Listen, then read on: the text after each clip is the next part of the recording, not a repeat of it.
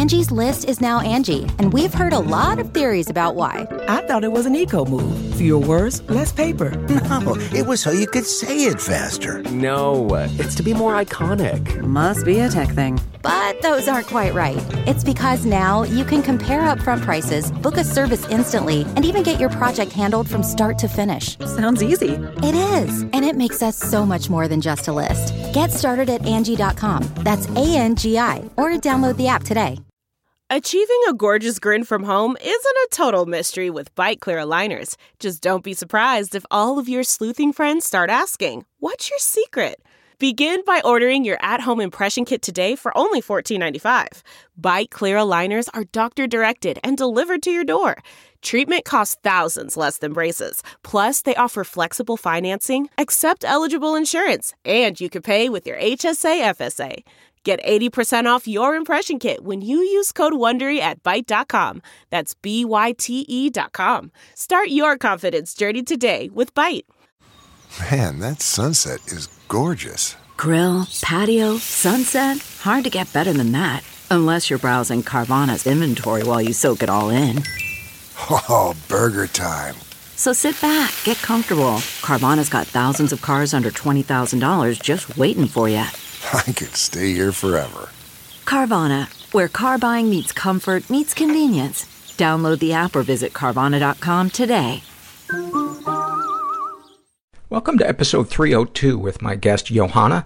I'm Paul Gilmartin. This is the Mental Illness Happy Hour, a place for honesty about all the battles in our heads, from medically diagnosed conditions, past traumas, and sexual dysfunction, to, oh, a little trouble getting that word out, to, to everyday compulsive negative thinking. Uh, the show's not meant to be a substitute for professional mental counseling. Uh, I'm a bona fide jackass.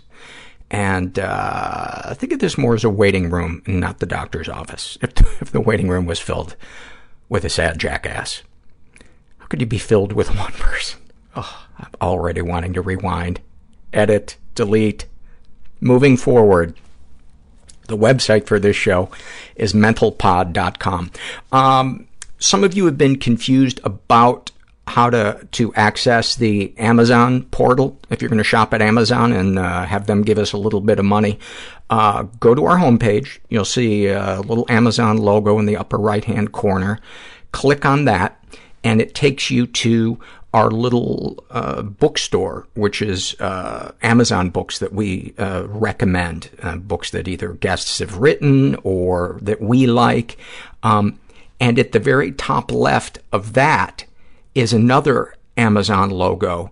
And if you just want to shop in general at Amazon, click on that, and that will take you to. Uh, it's it's not very obvious on the thing because it's so the logo is so small, but uh, I don't know how to change it. So go fuck yourself. That sound that seems like I lashed out you on that. Uh, God damn it.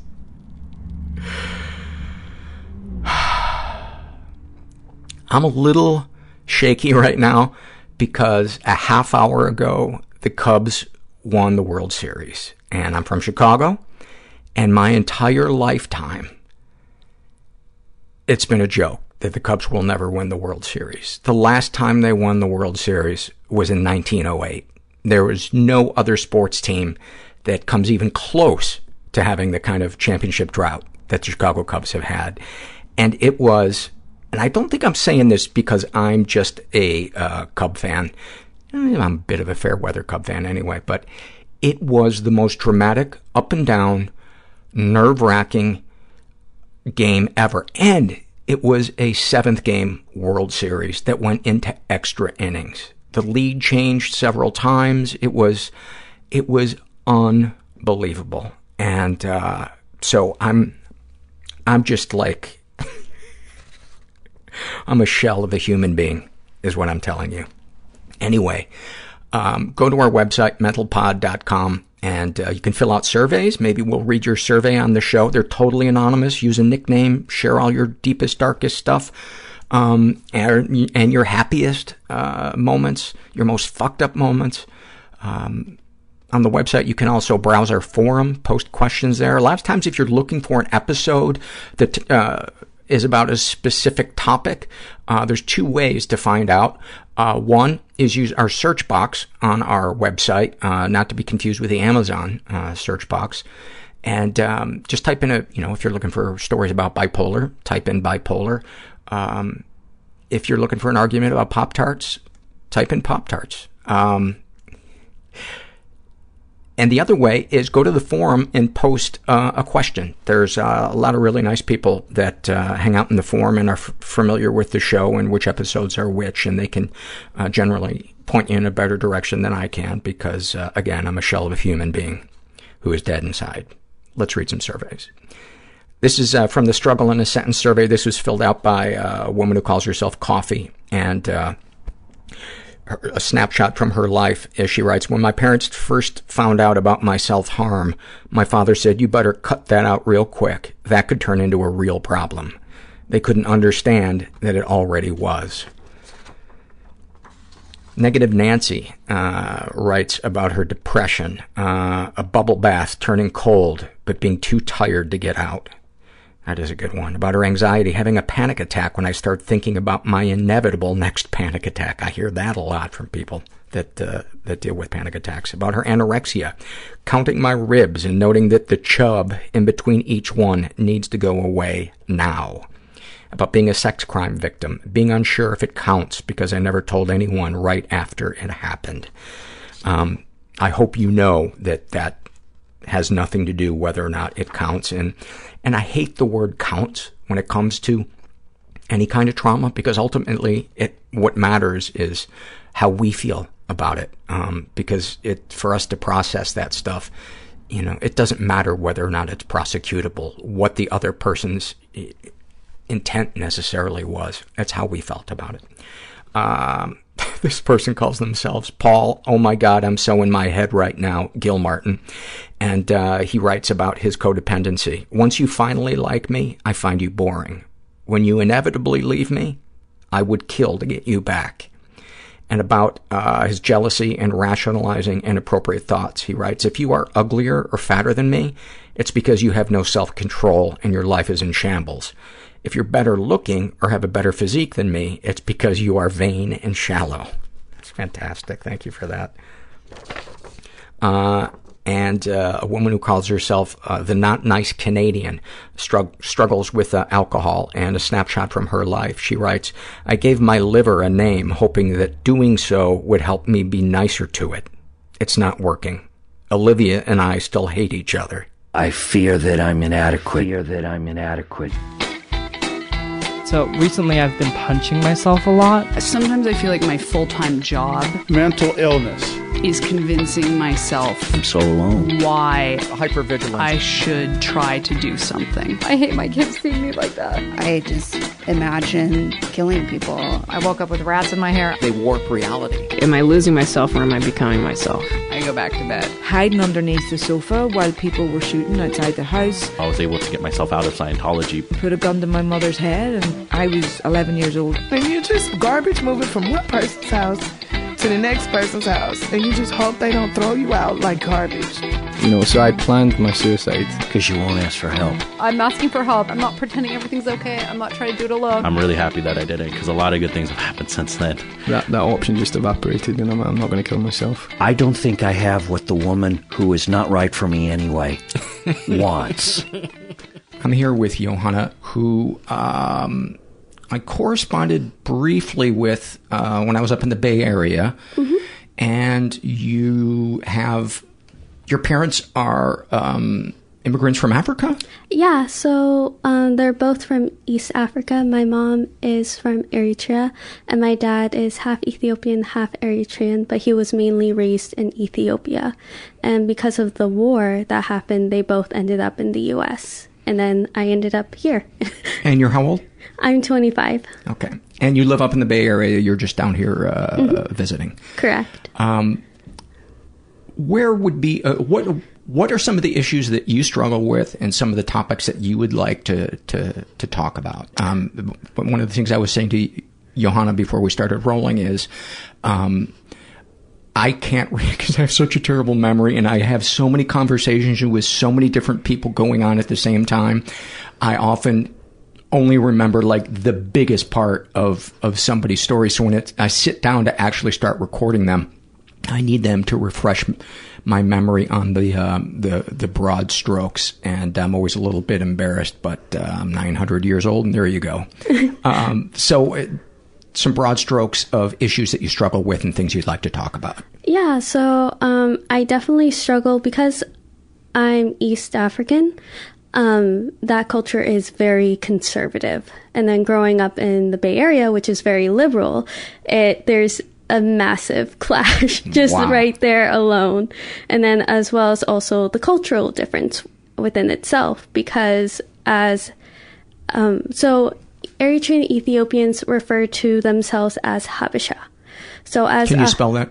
H A B E S H A. Right now, the the transcriber is going. Thank you, Paul. I'm glad I can help the transcriber. Yeah. And so, as Habesha, as a Habesha woman, um, I'm supposed to be thought of as not having that much vanity, always being very like wearing long sleeves, not um, trying to get the attention of men. Whereas within the U.S., where pretty much sex and sexuality is everywhere, you know, it's that's very conflicting. yeah, especially if your your parents still believe in the mores and Yes. social codes they were they were raised with. Oh, 100%. And as well as it also doesn't help that my mom was raised Catholic and my dad was also raised Catholic, but my dad sort of gave it up as he got older and went more towards the science field. But my mom, she's one of those Catholics where they don't go to church every day, but whenever there's a big holiday such as Christmas or Easter, they're the first ones in line. They're Super Super Bowl Christians. Yes. Yeah. I get it. I'm that way with sports. I won't watch a Bear game until uh, until they're in the playoffs, and then I'm like, oh yeah, that's my team. Yeah, exactly. They're like, oh yeah, Jesus coming to save us. And they just get super fanatic and it gets very, very intense during the holidays, as you can imagine. So give me some examples of um, clashes, literal uh, issues that you and your parents have uh, fought about or tensions have come up about in, in your family regarding the, the differences. Yeah, so one of the biggest one, and it's still, I'm, I've luckily have come to a lot of peace with it, is the fact that I'm 75% Eritrean, 25% Ethiopian, and those two countries, historically, even till now, they don't like each other. they really do not like each other. And so, w- growing up in the household, I was only taught Tigrinya, which is the main language. Spell that for me. Tigrinya is T I hold on T I G R I N Y A, Tigrinya, Okay. and so because I would and sorry and, and, and that's the uh, common language of both countries? Mm-mm, only Eritrea. Okay. So Eritrea is the main country that speaks Tigrinya, and all throughout the house, there's mainly just references to Eritrea. There'll be the Eritrean flag. We'll speak the language. I'm more identified with that because I grew up with that culture. And so I was never really able to identify an Ethiopian um, culture, which, to be fair, the cultures are extremely similar, but depending on the region, the language completely changes. Um, the style, like, it can be very, very different. And I'll start off with my mom's side of the story. So she was in Eritrea. Um, she she was born and raised in Asmara, which is a a s m a r a, and that's the capital of Eritrea. And the way that that situation was set up when the Ethiopians came in, they took over the capital. And so whenever she would go to school, they were never allowed um, to speak Tigrinya. They always had to speak Amharic, which is the dominant language in Ethiopia. And so it was becoming to the point. And I imagine they weren't too thrilled about that. No. And so it was becoming to the point where pretty much any Ethiopian soldier can do whatever they want. They could take the business without any repercussion. They can just easily shoot somebody without any repercussion. And so that's when my grandma decided to go ahead and send my mom, uh, try to send her to the United States. The way that How old was your mom? my mom was in her teens. And this would have been roughly in what year? Um, let me think. It should have been uh, 1970s. Okay. And so she she was sent out, um, and I she told me it was about a week's two, one to two weeks walk from Eritrea to Sudan, um, and it was they went to the capital, which is Khartoum, and there the Red Cross and the refugee camp was already established. Once she made it to the Red Cross, that's how she was able to get into the United States.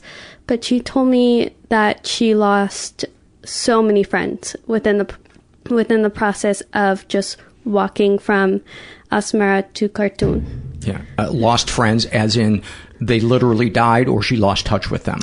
Both. Okay. Like um, she, there is this one area in Eritrea. I keep forgetting its name, but it's a river, and so they were walking during low tide. But then they, and towards the mountains, they saw um, the Ethiopian soldiers, so they had to hide out a little bit. And by the time they were able to get out one by one, the high tide came in and took some of her friends, and they drowned. I can't imagine what what. I can't imagine. I know, and she would tell me these things, and then, of course, me being me, I'm just like, I have no idea. you know, I never experienced anything like that. What would her demeanor be like when she would share this with you? Would she get emotional, or is your mom kind of a uh, emotionally reserved? She she tends to get to be extremely emotionally reserved. The only time I would see her get emotional is when she would talk about my grandparents and how much she had to leave them behind and how when my grandpa did pass how how much that affected her because she was never there to say goodbye and pretty much the only time she was able to see him is once they she was established here in the US and got her green card, she was able to travel back and forth.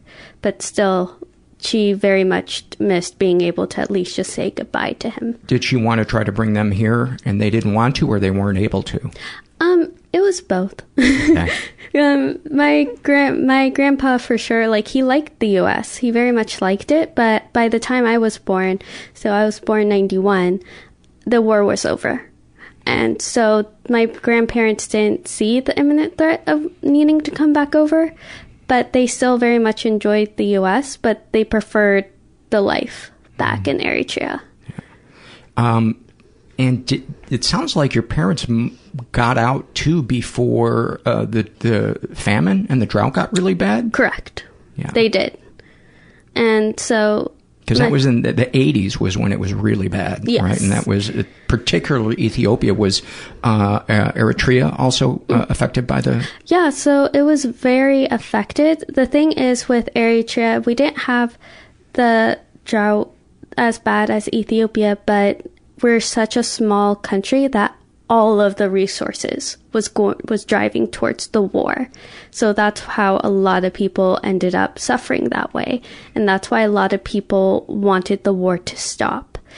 And so it wasn't just weather; it was weather and political climate. correct. Okay. And it's and the one of the things that I always find it very interesting is that a lot of people would naturally think like, oh, you're like if they put like an Ethiopian Eritrean together, like they would think they'll instantly clash. But in reality, a lot of people feel the very same way is that, oh, we need a change in government. Right. you know? And a lot of people did not find the war necessary, seeing that it's still going on right now. Well, not right now. They're, they have been having issues recently, but it's not, hasn't pu- pummeled itself into a full war. It's more just tensions. A lot of tension. Yeah. Uh, did Ethiopia get uh, the land back that, uh, or did Eritrea get the land back that Ethiopia claimed when they? Mm-mm. No. um, that's what they're still fighting about. Um, and they like, and so pretty much Eritrea is saying that, hey, there's still a lot of Ethiopian soldiers on this land, like you guys need to leave. And Ethiopia would say something along the lines like, okay, we'll leave by blank date, or they just will be like, no, we're not going to go. And were they there for resources? Um, I don't even, I'm not 100% sure why they're even there because there is no resources. Like, it's the border. And on that particular land, it's pretty much a desert. So that's why everyone is just, uh, me in particular, I don't understand why they're fighting. Hmm. Is it access to the sea? That well, could. that that was the main reason why Ethiopia invaded Eritrea and why Haile Selassie, as well as Mengistu Haile Mariam, that was the main reason why they wanted Eritrea was because we have two massive ports. Yeah. We have Massawa and we have uh, Aseb, and so from there we can access everything. My obsessive playing of Civilization is now paying off. I just guessed the reason why somebody would have gone to war. Because if I if I owned a land, let's put it this way. I'm glad that I've never been put in the position of running a suffering country that is landlocked. Um, let's just put it that way, because I've played enough Civilization Five to know exactly what to do to uh, um, to get what you need um, in a way that isn't nice. I'm I'm very glad I've never been in that position either. Yeah. Just because the consequences are extreme and it's intense. Yeah. Um, so let's get back to your family and you. Thank you, thank you for um, some of the background Yeah, of uh, course. stuff of that. Um, so uh, remind me again which parent is Eritrean and which parent is Ethiopian. So my mom is fully Eritrean and my dad is half Ethiopian, half Eritrean. Okay. Um, so yeah, then it would make sense that uh, all the Eritrean stuff. Uh, am I pronouncing it correctly? Eritrea, yeah. Um, and I was asking for you to give uh, examples of uh, the clash between their the culture they grew up with and the culture that you are growing up in. Yeah. So one of the biggest clashes that I always felt is that I had to strongly identify as an Eritrean. Like if I was taking any exam and they were like African American or Hispanic and they will say other.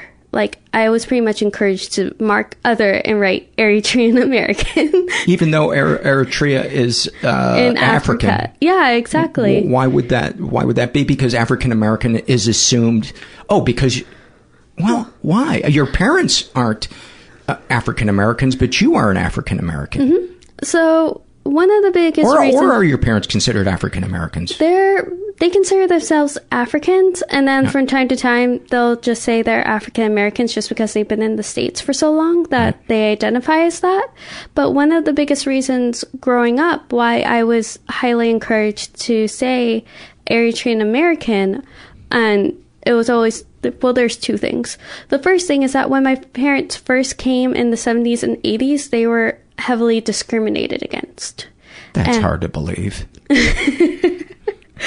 So they were heavily discriminated against by the African American community because something about like not going through the slave trade or not really being quote unquote African, you know, like not the African American. What, what the way that they explained it to me, and this is just my knowledge. Of course, hmm. everyone else can can pretty much tell me differently because hmm. I just know what they told me.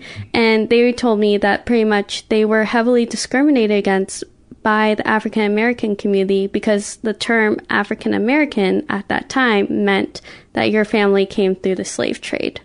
I see. And so because they were immigrants, that didn't apply to them.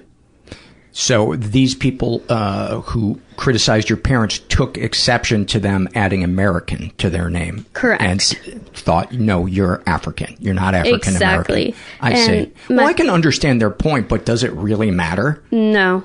Well, I personally I identify as African American because that's what I am now, and I can I feel very proud that I can say I'm African American or even more like Ethiopian Eritrean American, which is a mm. mouthful within itself.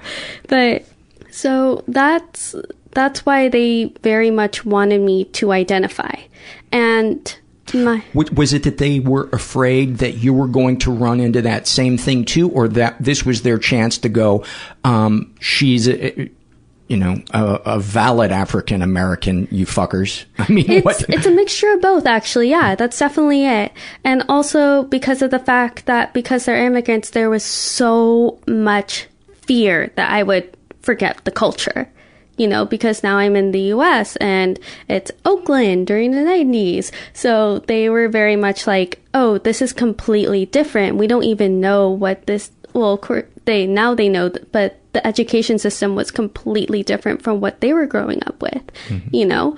And my dad loves to criticize how much that in the US there is no geography you know? So and He's he's not wrong. because like whenever we would drive to school like he made a very big note on trying to teach us that and he was just like i don't understand why this country does not teach you this and so it was that element of just being one in a completely foreign land with your children having feeling discrimination and then also on top of that really wanting to preserve the culture that that's why they were super like no you are eritrean like this is what you are but the part of me that always felt extremely conflicted was that i was never allowed to identify with the other part of me which is ethiopian and that's where the conflict is Talk about that. What parts of Ethiopia do you want to embrace but find yourself um, afraid to fully? It's not the part of me that I'm afraid to accept it is while growing up I was never allowed I see. to accept it. And In, in what way specifically?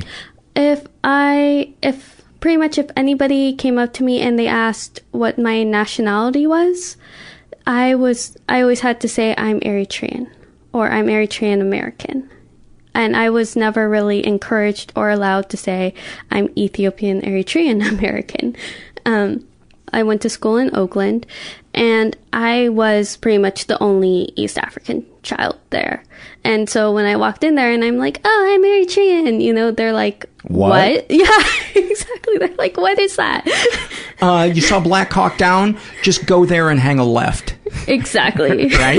I mean, it's, it's the horn. They're both the Horn of Africa, right? They are, yeah. And so, And that was Somalia, the where Black Hawk Down took yes, place. Yeah. Som- that was Somalia. Yeah. And so when throughout school, by all my like African American friends, I would be called an Oreo because they, of course, like I have, I'm black, but then because my parents are refugees, they and they really wanted me to blend in, but at the same time, they really wanted me to hold on to the Eritrean culture. So I had to speak very, very proper English. My mannerism had to be 100%, you know. So they, that's why they, by them, I would be considered an Oreo and because I would be, present myself and be act very proper, which within itself, that, that's very irritating. Oh, and I imagine uh, kids accused you of being stuck up or uh, what arrogant or what? I mean, I would be I wouldn't be considered stuck up. I would just be called like a teacher's pet. That was the I see. Ner- biggest nerdy. Yes, Okay. very very nerdy. And I've never and a lot of the bullies with even themselves, they had a lot of trouble like classifying me. Besides like just being like a little nerd. Mm-hmm. You know because it's like i didn't find fall under any of the categories because a lot of the categories that they tried to put me in is like oh like maybe you are african. But yet in their heads they would think like oh african woman is very very strong very independent very loud like she can command the whole room. And i'm very quiet and very timid and that's not my mannerism at all so they just sort of look at me like what are you do you feel like the way that you've grown up to express yourself is reflective of who you are inside, or do you feel like some part of you has been damped down? Um, I definitely feel like now I'm beginning to express that. Just because of when I was a child and I would try to figure out, well, okay, well, what am I? How is the correct way to even identify with myself? I can never figure it out. And the thing is, within my family, particular, particular, ah, particularly, sorry, um, they had this notion that we had to always present ourselves as one big happy family, no matter what. So, Well, your family is now officially American. so yeah, I, I guess I can run home and tell Yeah. them we're officially American. you're, you're in. You know the secret, the secret knock. But go ahead, I cut you off. no, that's fine. So, because of that, because I always had to present myself as always happy and charming and very polite and, you know, and always tried to be on good graces with everyone, one, it turned me into a massive people pleaser. Hmm. And two, it made me wear this mask where I'm always happy, I'm always calm, like I'm just very laid back, easygoing person, you know? And which was very very problematic uh, when I as I started getting older. Oh, well, let's let's let's hear some of it. Um, was there rage in there? A lot of rage because pretty much I was holding back every single feeling that I can possibly feel to the point where when I would actually let myself feel something, I had no idea what the hell I was feeling. I'm just like, what is this? you know? And it I was very much know that. that feeling. It's it, it blindsides you. And, Yeah. and you are just you just know it's intense. Whatever it is you're feeling you just know it's intense and you don't know how to describe what it is. Yeah, and I would pretty much, I would, the way that I felt it was I'll just be walking around and then suddenly I just feel like I just want to curl up and cry. And I have no idea why I want to cry. And I'm feeling like 10 million emotions. And it's usually, of course, in a public setting or like at my work. And it's like, I have no idea what's going on. and when did the, when's the earliest time you remember being blindsided by emotions you didn't understand The earliest was around nine.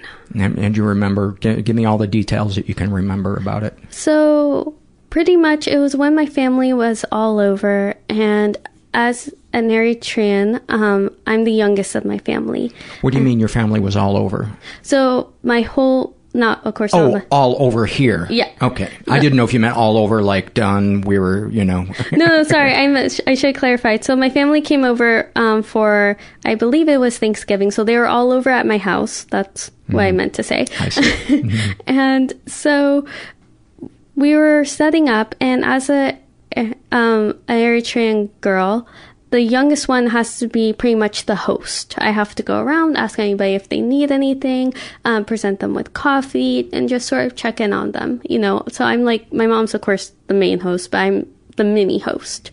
You know, and pretty much if anybody needed anything or wants anything, they would ask me.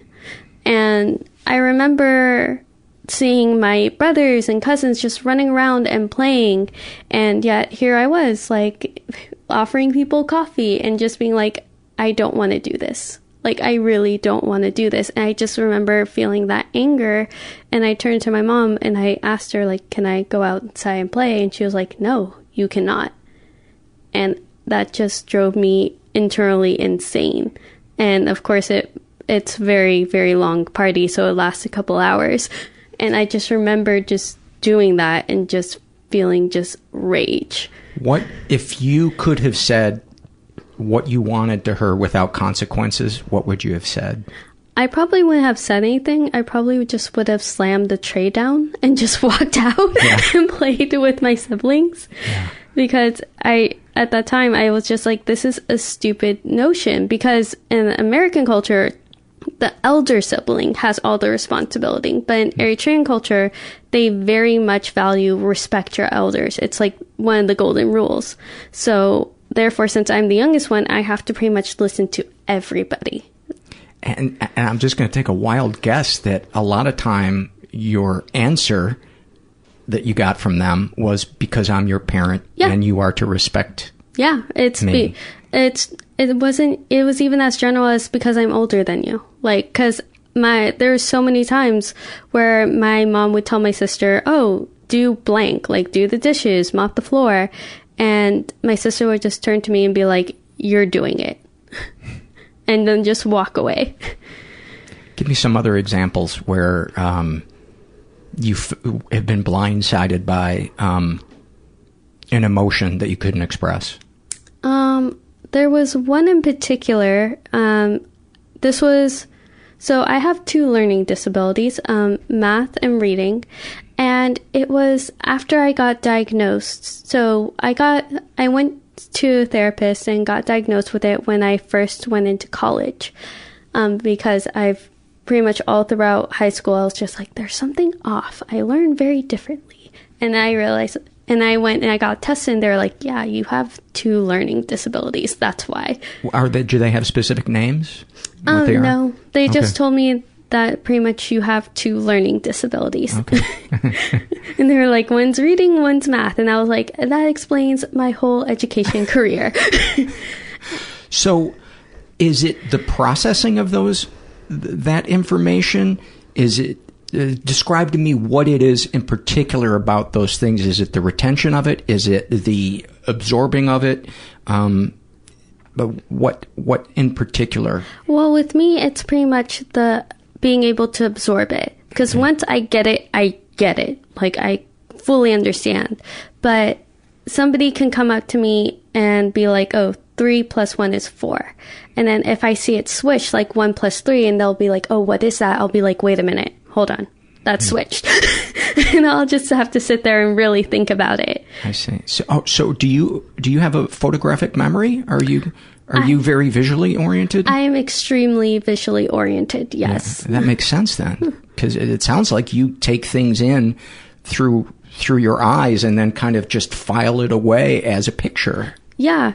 And and so like of course like all throughout school like sometimes like they'll be writing really fast on the chalkboard or I'll just say it and I just stare at them like what are you saying?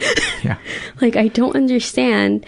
And I remember after I got diagnosed um that I I was just so relieved because I was like now I finally have a name for it and I was just so happy and I ran around and I told everybody and my family pretty much told me you cannot tell anybody and they told me to shut it down be quiet you do not have two learning disabilities Wow. But do you remember what you felt when they said that? I well now I can recognize what I felt. Um, but during the time when they told me that, I just felt this immense pain in my stomach that then started to grow to my chest. And I remembered for a quick second I couldn't breathe and I couldn't figure out why. And I just remember being like, okay, I need to calm myself down. I don't understand what's happening. And I just felt panicked and very scared and mainly confused. I was so extremely confused because I had no idea what was happening. And finally, once I was able to talk myself down from it, I reached out to my dad and I was like, why can't I tell anybody? Like, I don't have any shame about this whatsoever. Like, I can wear a shirt that says it. Mm-hmm. you know, I'm very proud of it. And he pretty much told me that they weren't. They were not proud of it. So therefore, I could not be proud of it. And which goes back into the culture of pretty much any disability within that culture, especially my mom. She's the main person who heavily looks down upon disabilities. What's that like being around a mom that that looks down on people with disabilities? It's it's very very painful. It's painful and very confusing because there's always going to be this part of me she's never going to accept and there's always going to be a part of me that if I, you know, take exam and I talk to her how frustrating it is, she won't understand. She won't hear me. And so that's where a lot of the pain lies in. But it's also even more painful because my brother and my sister, they're visually and hearing impaired. So that's how, from the very beginning, I always knew she wasn't very accepting of it. Your brother and your sister mm-hmm. are both Yes. hearing and vision- Visually. vision impaired. Mm-hmm. To to what degree? Mildly, severely, completely? My brother is pretty much almost completely. My sister is like severe mildly and then I have the most sight and hearing. Like I luckily I only need glasses and I can hear totally fine. So I have the most out of the three of us. But And there are in in what age range are are yeah, so my sister is 3 years older than me and then my brother is about 6 years older than me. okay? six to eight. Yeah. Sorry, I always forget his birthday, and everyone tells me a completely different date. They need to write it down so you can picture it. I agree. Um, I have to have things spelled out uh, f- for me to uh, uh, deposit it in my brain because uh, the sound of something a lot of times doesn't Yeah, doesn't same do it. here. Yeah. Yeah, because I just need, I either need to visualize it or I'll physically have to write it out. Um, that's that that is so painful that your mom looks down on the very thing that she should be the most most empathic person in your life Well, around these things. yeah, and And yet she's the person who is giving you the least amount of empathy, at least in your immediate world. Yeah, and it. So growing up, I was pretty much one of the main caretakers for my siblings. And it was very, I was very much very taught to always watch over them. And so, in a lot of ways, I feel like even though I'm the youngest one, I have a lot of like quote unquote parental supervision over them. And that always led a lot of tension, and very particular with me and my sister, because she's older than me. and you know, of course, older sisters don't want their younger sister telling them what to do or anything along those lines. And I was, because of my sight and my hearing, I was sort of seen as the quote unquote golden child. But then once I got into school, and I started going through elementary and then middle school, that's when it became very apparent that I had a learning disability. And my sister is one of the smartest people I've ever known in my life. She always had straight A's. She's valedictorian on everything. So that's how it shift from her for me being the golden child to her being the golden child.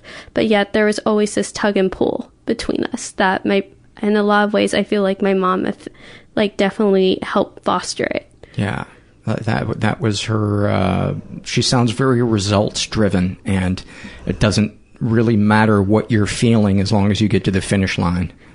It's I actually every time I've ever tried to talk about anything emotional with her, it's always been shut down. And I can only ima- remember one time I've ever gotten a hug from her. I'm so sorry. That really sucks. It does. It really definitely does suck. And it wasn't until I went through therapy that I realized that she was a narcissist. Yeah. and that definitely helped a lot realizing like, oh, like that's why I'm never going to get any emotional connection with her. It's because she is a narcissist. Yeah, and if I keep looking to her to be validated, at least um, uh, on a consistent basis, um, I, I'm going to drive myself crazy. You know, Yeah. I, I think the biggest mind fuck too can be the the parent that gives the praise and then takes it away, and Yeah. that and that gaslighting of it. it she which- does that all the time and one of the biggest ones is of course with me having my not having you know sorry being able to see and hear and my sister not and my sister being s- very academically gifted and me totally not So, how does your sister learn? Does she use Braille? Yes, she Okay. used Braille. Um, she used a large print. She used Zoom text. There was also another um, CCTV that she used. So there was a lot of different programs that she used. Uh, and is she able to speak? Mhm. Um, is she able, with a hearing aid, able to hear? Um, she doesn't like hearing aids. She Uh-huh. said so. Her hearing and her sight, it's more on a nerve is damaged. So with her hearing, it's more of the frequency and the tone. Apparently, my tone she can hear a lot better than somebody who has a lot deeper tone. I see. So it's that's why she doesn't really like hearing aids because she feels like it just amplifies it and it's and it doesn't really help her that way. Well, if I was around her and I wanted to talk shit about her, I would go, "Your sister's a piece of work," Yeah, you could. and she wouldn't. she wouldn't hear. Uh, exactly. You can definitely. fucking do Uh, mean DJ voice would be able to get away with murder talking shit about. yeah, he definitely would. Um, and your brother, uh, he is more severely uh, impaired Correct. than your sister. Mhm. And is he able to speak? Yes, He can speak, but his is um, it's harder for him, Mm-hmm. and so pretty much for him, since he can't fully hear himself, there's it's always slightly off, Mhm. uh, like volume wise. I see. Um, but no, th- they they're both able to speak. Is your when your mom would be out in public with, particularly your brother and your sister? hmm I have to imagine if she's as narcissistic as she sounds, she had to have been on pins and needles, worrying about what other people thought. Yeah, all the Of her. time, all she the time. She must have just snapped constantly. Yeah, a lot. And it it was to the point where she didn't really want to be seen with my brother because he was obviously the most obvious, and she liked taking me out in public. And at first, I never understood that. Oh, I that's thought, why you were the golden child. Yeah, I thought I was like, oh, I get to spend time with my mom, you know, and I was like, yay, and I just loved the affection. But it wasn't until my sister started pointing it out and having a lot of resentment towards me that it clicked in my head what was really going on. that you were a thing for her to show. hmm Wow. Yeah, and she, it was pretty much my dad who went to pretty much all of the parent teacher conferences for my siblings, and he was the one who would always make sure that they were okay. My mom very much did not like that at all. Didn't like the event or that your dad was going. Um, she didn't like the events, um, in particular. She went to a few, but I remember very much growing up, she didn't like going to parent teacher conferences. Um, she didn't like going out that much in public. She only went when she had to. And so it was just very confusing because as a child, I didn't know that that what it was. I just thought I was like, oh, how come we're not taking like my brother or my sister? you know? If you could be, I don't know, 12 years old again and say something to your mom, what what would you say to her? Um, Or you pick an age that you would say sure. something. No, 12 is a, definitely a good age because I, I was very aware of what was happening. I didn't have a title or a name for it, but I was definitely aware that something was extremely off.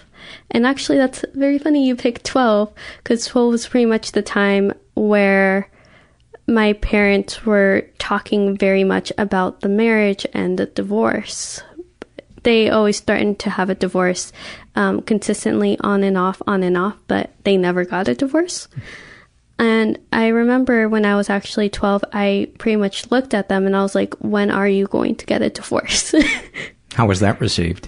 um, it was very weirdly received because she flipped it on me. It was, which totally shocked me. Because she was like, because I asked her, when are you going to get a divorce? And she was like, why? Do you want us to get a divorce? And I was just like, uh, no, I'm just asking. And she was like, well, why are you asking? Do you want one? Do you not like this family? And it was, yeah. And it was that type of question that, of course, Holy Ormley was like, okay, we're, we're backing down now. Wow. What what if other than you know when are you going to get a divorce? What are what are some other things you would have liked to have said? I would have liked to ask her why she praised me and yet belittled me the way that she did. Because also when I was 12, no, it started actually closer when I was 8. That's when she really started body shaming me. And so pretty much my mom has always been on a diet. For as long as I can remember, she's always been on a diet. And is that something that is common in No. in in East Africa? I mean, I would think that that's like No. where, where food is Yeah, so it's scarce. It's pretty much it was her, um, and it's definitely. was she that way before she came here? I'm I can't imagine she would have been. I have no idea, uh, because they she doesn't like talking about the past very much, mm-hmm. which I mean I can understand, but growing up, I just know for a fact that she was always on some sort of diet, And growing up, she would always make references to my body, like, oh, you have really big thighs, or, you know, you're getting a little chunky around the stomach, you know? And that made me feel, of course, very insecure. And that's when the emotional eating started. Talk about that. Um, so pretty much she started the body shaming uh, very much around eight or nine, and whenever any of my family would come over, she would say it around them. And she would say it in a very sly way. Like she'll say, let's pretend like there's cake. And so I would ask for a second slice, and she'll say something along the lines like, Oh, do you really need that second slice? Are you okay? Can you really handle that second slice? You know, implying like I'm going to gain weight. And of course, one of my my relatives, not really knowing the whole backstory, would just be like, would just say something along the lines of like, no, of course nobody really needs the second slice. You eat the second slice for the taste, you know? And so it was always just really confusing and really awkward. And I always felt like I was playing extreme mental game against her and I could, could just never win. I and just- it drove me insane. I just thought of the most horrible thing you could have said to her in that moment. You can say it. you could have said, You couldn't handle a second kid, but you had one. Oh, I should have said that. That would have been amazing. I mean, she would have lost her mind, but that would have been great. Uh, you know what? I, I don't want to, um, I don't want to belittle uh, your mom or people like your mom because I know deep down inside this was probably caused by some type of trauma or something genetic, and sh- and there's probably a lot of this is beyond her control. I Um, know, I'm- and and that's the part that just makes me so extremely depressed. Is because so many times I've asked her if she wanted to go to therapy or anything along those lines, and of course she thinks therapy is a waste of time. but it just really hurts me because I know there's a strong possibility she may never change, and she's just going to be set like that. And to how see, old is she now? she is 52. Okay. hmm And it makes me sad because that means that there's she's probably going to die like that in all these beliefs when I really want her like she's my mom. I really want her to get better. You're a listener. You know how much I identify with that. it is, I was just thinking today that it is a pain that I don't think ever fully goes away. I was just, I was just today thinking that very same thing that it hurts. It hurts my heart that I will never be able to connect Yeah, and with my mom. No, I definitely feel that. And I feel that on a daily basis as well. And it just really, because I'm in therapy and so badly, I would just love to have family therapy and sit down and talk to them and talk to them about everything that I'm talking about now. And yet I know I can never do that. And that really, really makes me want to break down and cry. Have you ever? I have a couple of times, um, but pretty much me being the slightly control freak and not really knowing my emotions, I can definitely use more crying. And I don't like to express that side of myself because, of course, my dad um, pretty much grew, raised me in the sense of crying is a sign of weakness. So I don't even really allow myself to cry until I can't bear it.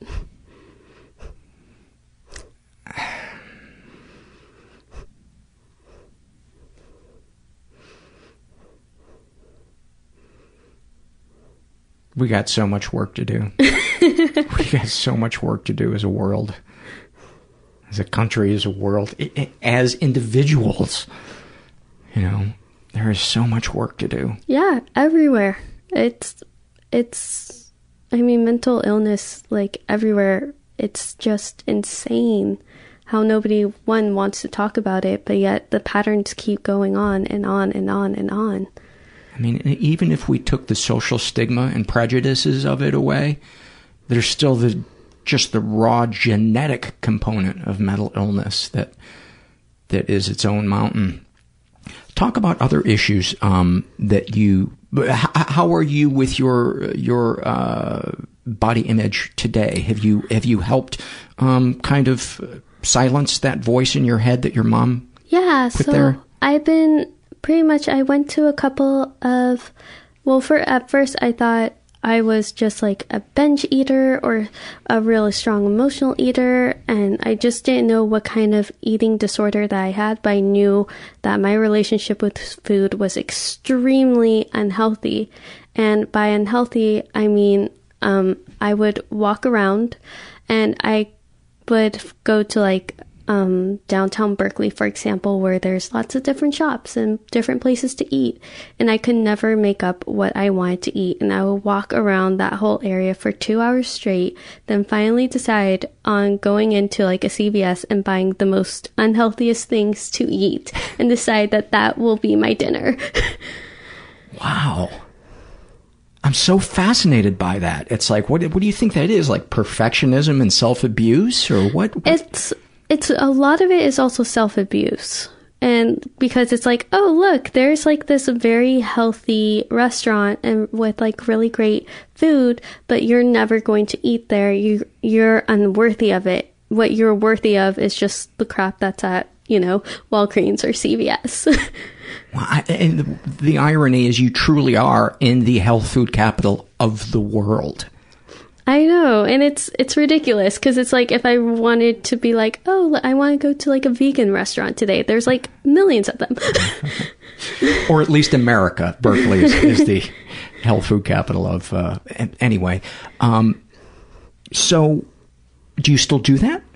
now I've well with therapy, I pretty much stopped that, and because now I've realized where that was coming from. Because before I would do that, and I would just not understand why. And another thing I just realized right now that I didn't mention is that um, I would also eat food that I know would cause me pain. So for a long period of my time of my life, I was a vegetarian. So if I eat any beef or anything like that, it would deeply upset my stomach.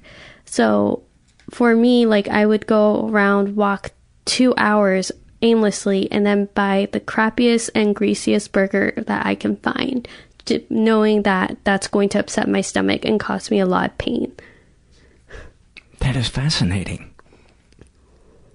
And what would the payoff be? You know, it, like every addiction, there's a window of it that you live for. That's the payoff. Well, that What what describe the the moment when you are like this is this is what I'm getting from this? it the Is it payoff. laying there in pain?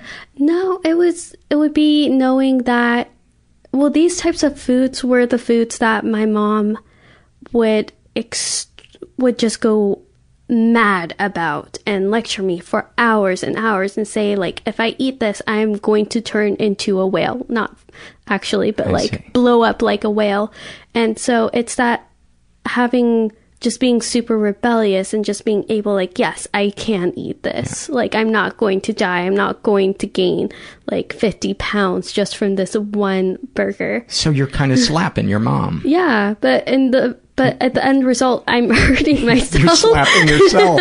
yeah so it was like it's a very toxic cycle that luckily i'm getting more control over When was the last time you did it? The last time I did that, I want to say was about four months ago.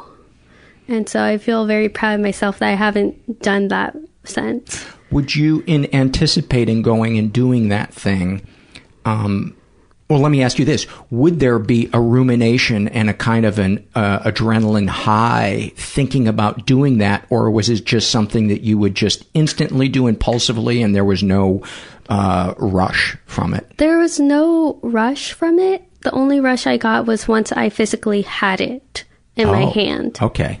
Like once I physically had it, I was just like, ha, yes. Now, like who like it's almost taking control over the situation, but in reality I'm really hurting myself. Right. But in that moment, Yeah, in have- that moment. you have for a visual person, You have that visual thing. Yeah. Here's my power right here. Fuck you, mom. Exactly. And it was amazing for like and I loved that tiny little moment and of course afterwards I just feel horrible. But in that small moment I was just like, yes. Like you have your words mean absolutely nothing to me. Wow. Wow. Isn't it crazy the things we do to to just get a sliver of feeling powerful and safe? It's it's really insane. It and it wasn't until I sat down with my therapist and actually talked about it that I realized I was like, "Oh my god." you know? That's when you woke up to the fact that that's what it was about. yeah, that's when I really understood what it was about because prior to that I was like, "What the hell is wrong with me?" You know, because I would walk around and do that and I wouldn't fully comprehend why I was doing it. And the thing is, it will happen at least once a month. So I'll just be like, oh, that was weird, and I'll forget about it. And uh, it, it doesn't sound like it was something you even enjoyed the taste of. no, Yeah. it was all foods that I actually don't really care for or don't even really like. Wow.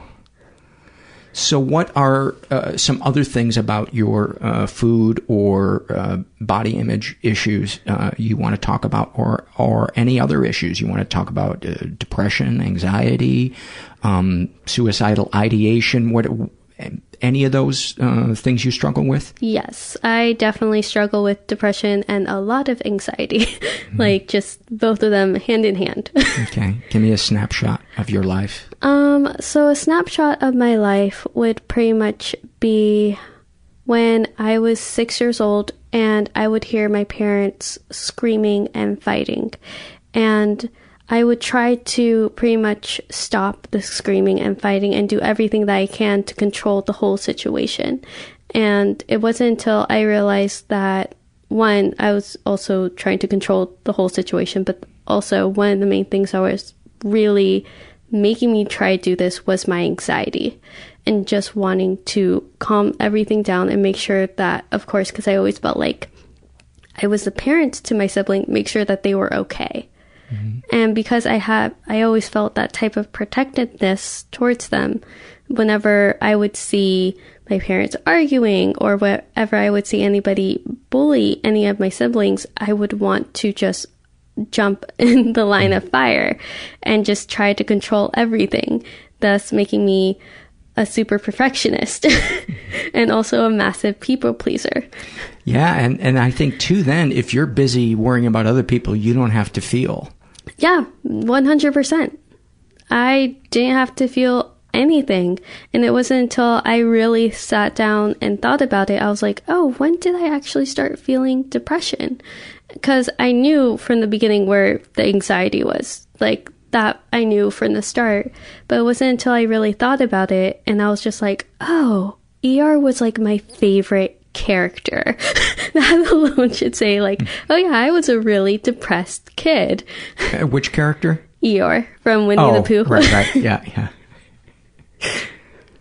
Yeah, my favorite. Uh, this is you're too young for this, but my favorite uh, sweat hog on Welcome Back, Kotter was Horshack, and my wife still to, to this day is in disbelief that that would be anybody's favorite character from that show. He was like the nerdiest, the weirdest, the most physically unattractive, and I, I don't know, maybe I saw myself in him or something. That sounds like somebody I would totally love. yeah, I just I was obsessed with him. Loved loved him. Um, so talk about uh, the the depression when you remember feeling like something is something is off. Yeah, so that started um, going early back. Um, that feeling really started. It would I would always feel it after the fights would and everything would settle down, and just feeling um, like one nobody heard me. And there's one fight in particular that I had with my mom. And I remember going into the bedroom and writing a letter word for word of everything that happened. But I remembered I changed the ending. And I wrote, Oh, my mom understood. She smiled and she gave me a hug and she said everything was okay. And I remember I handed that to her and I was I told her like, "Hey, I wrote this story. Do you want to read it?" And it took her about a week to actually read it, and even when she did read it, she didn't acknowledge anything of it. It was pretty much useless. That is so heartbreaking.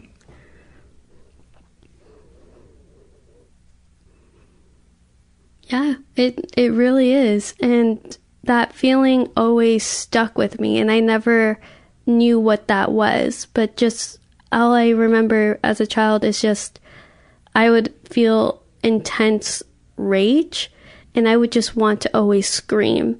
And I never knew that was because I really just wanted somebody to hear me. And I really did not want to feel like I had to be control over anything because I really didn't know what I was doing. so that, that feeling of just feeling overwhelmed and not understanding everything and not being heard. I remember a lot of times I would just lay in bed and just stare at the ceiling and not know what's happening. So that also had a lot of confusion as well. Is intimacy with people. I'm terrified. I was just going to say, I mean, the template for intimacy in your house was a horror show. Yeah, I'm I'm terrified of intimacy. It's Who's the who's the first person in your life that you thought I know I can trust this person? Has there been anyone? Um, it's my best friend, actually. Um, Talk talk about them. she, it's very strange because we have a very similar upbringing, and that's how we really connected. Was because she's Ethiopian, and so we at first we connected. I was like, "Oh, you're Ethiopian. I'm Eritrean," you know, because that was also during the time where I was wasn't really able to identify as Mhm. Ethiopian Eritrean, and so we would we connected on that, and it wasn't until we started digging deeper that I realized I was like, oh, I can actually trust this person. I don't have to pretend and that I'm wearing a mask all the time, you know. And it wasn't until she slowly started opening up to me that I slowly started opening up to her. And that's how that friendship was built. But pretty much with anybody else, like even right now at my work, I'm still have this slight anxiety.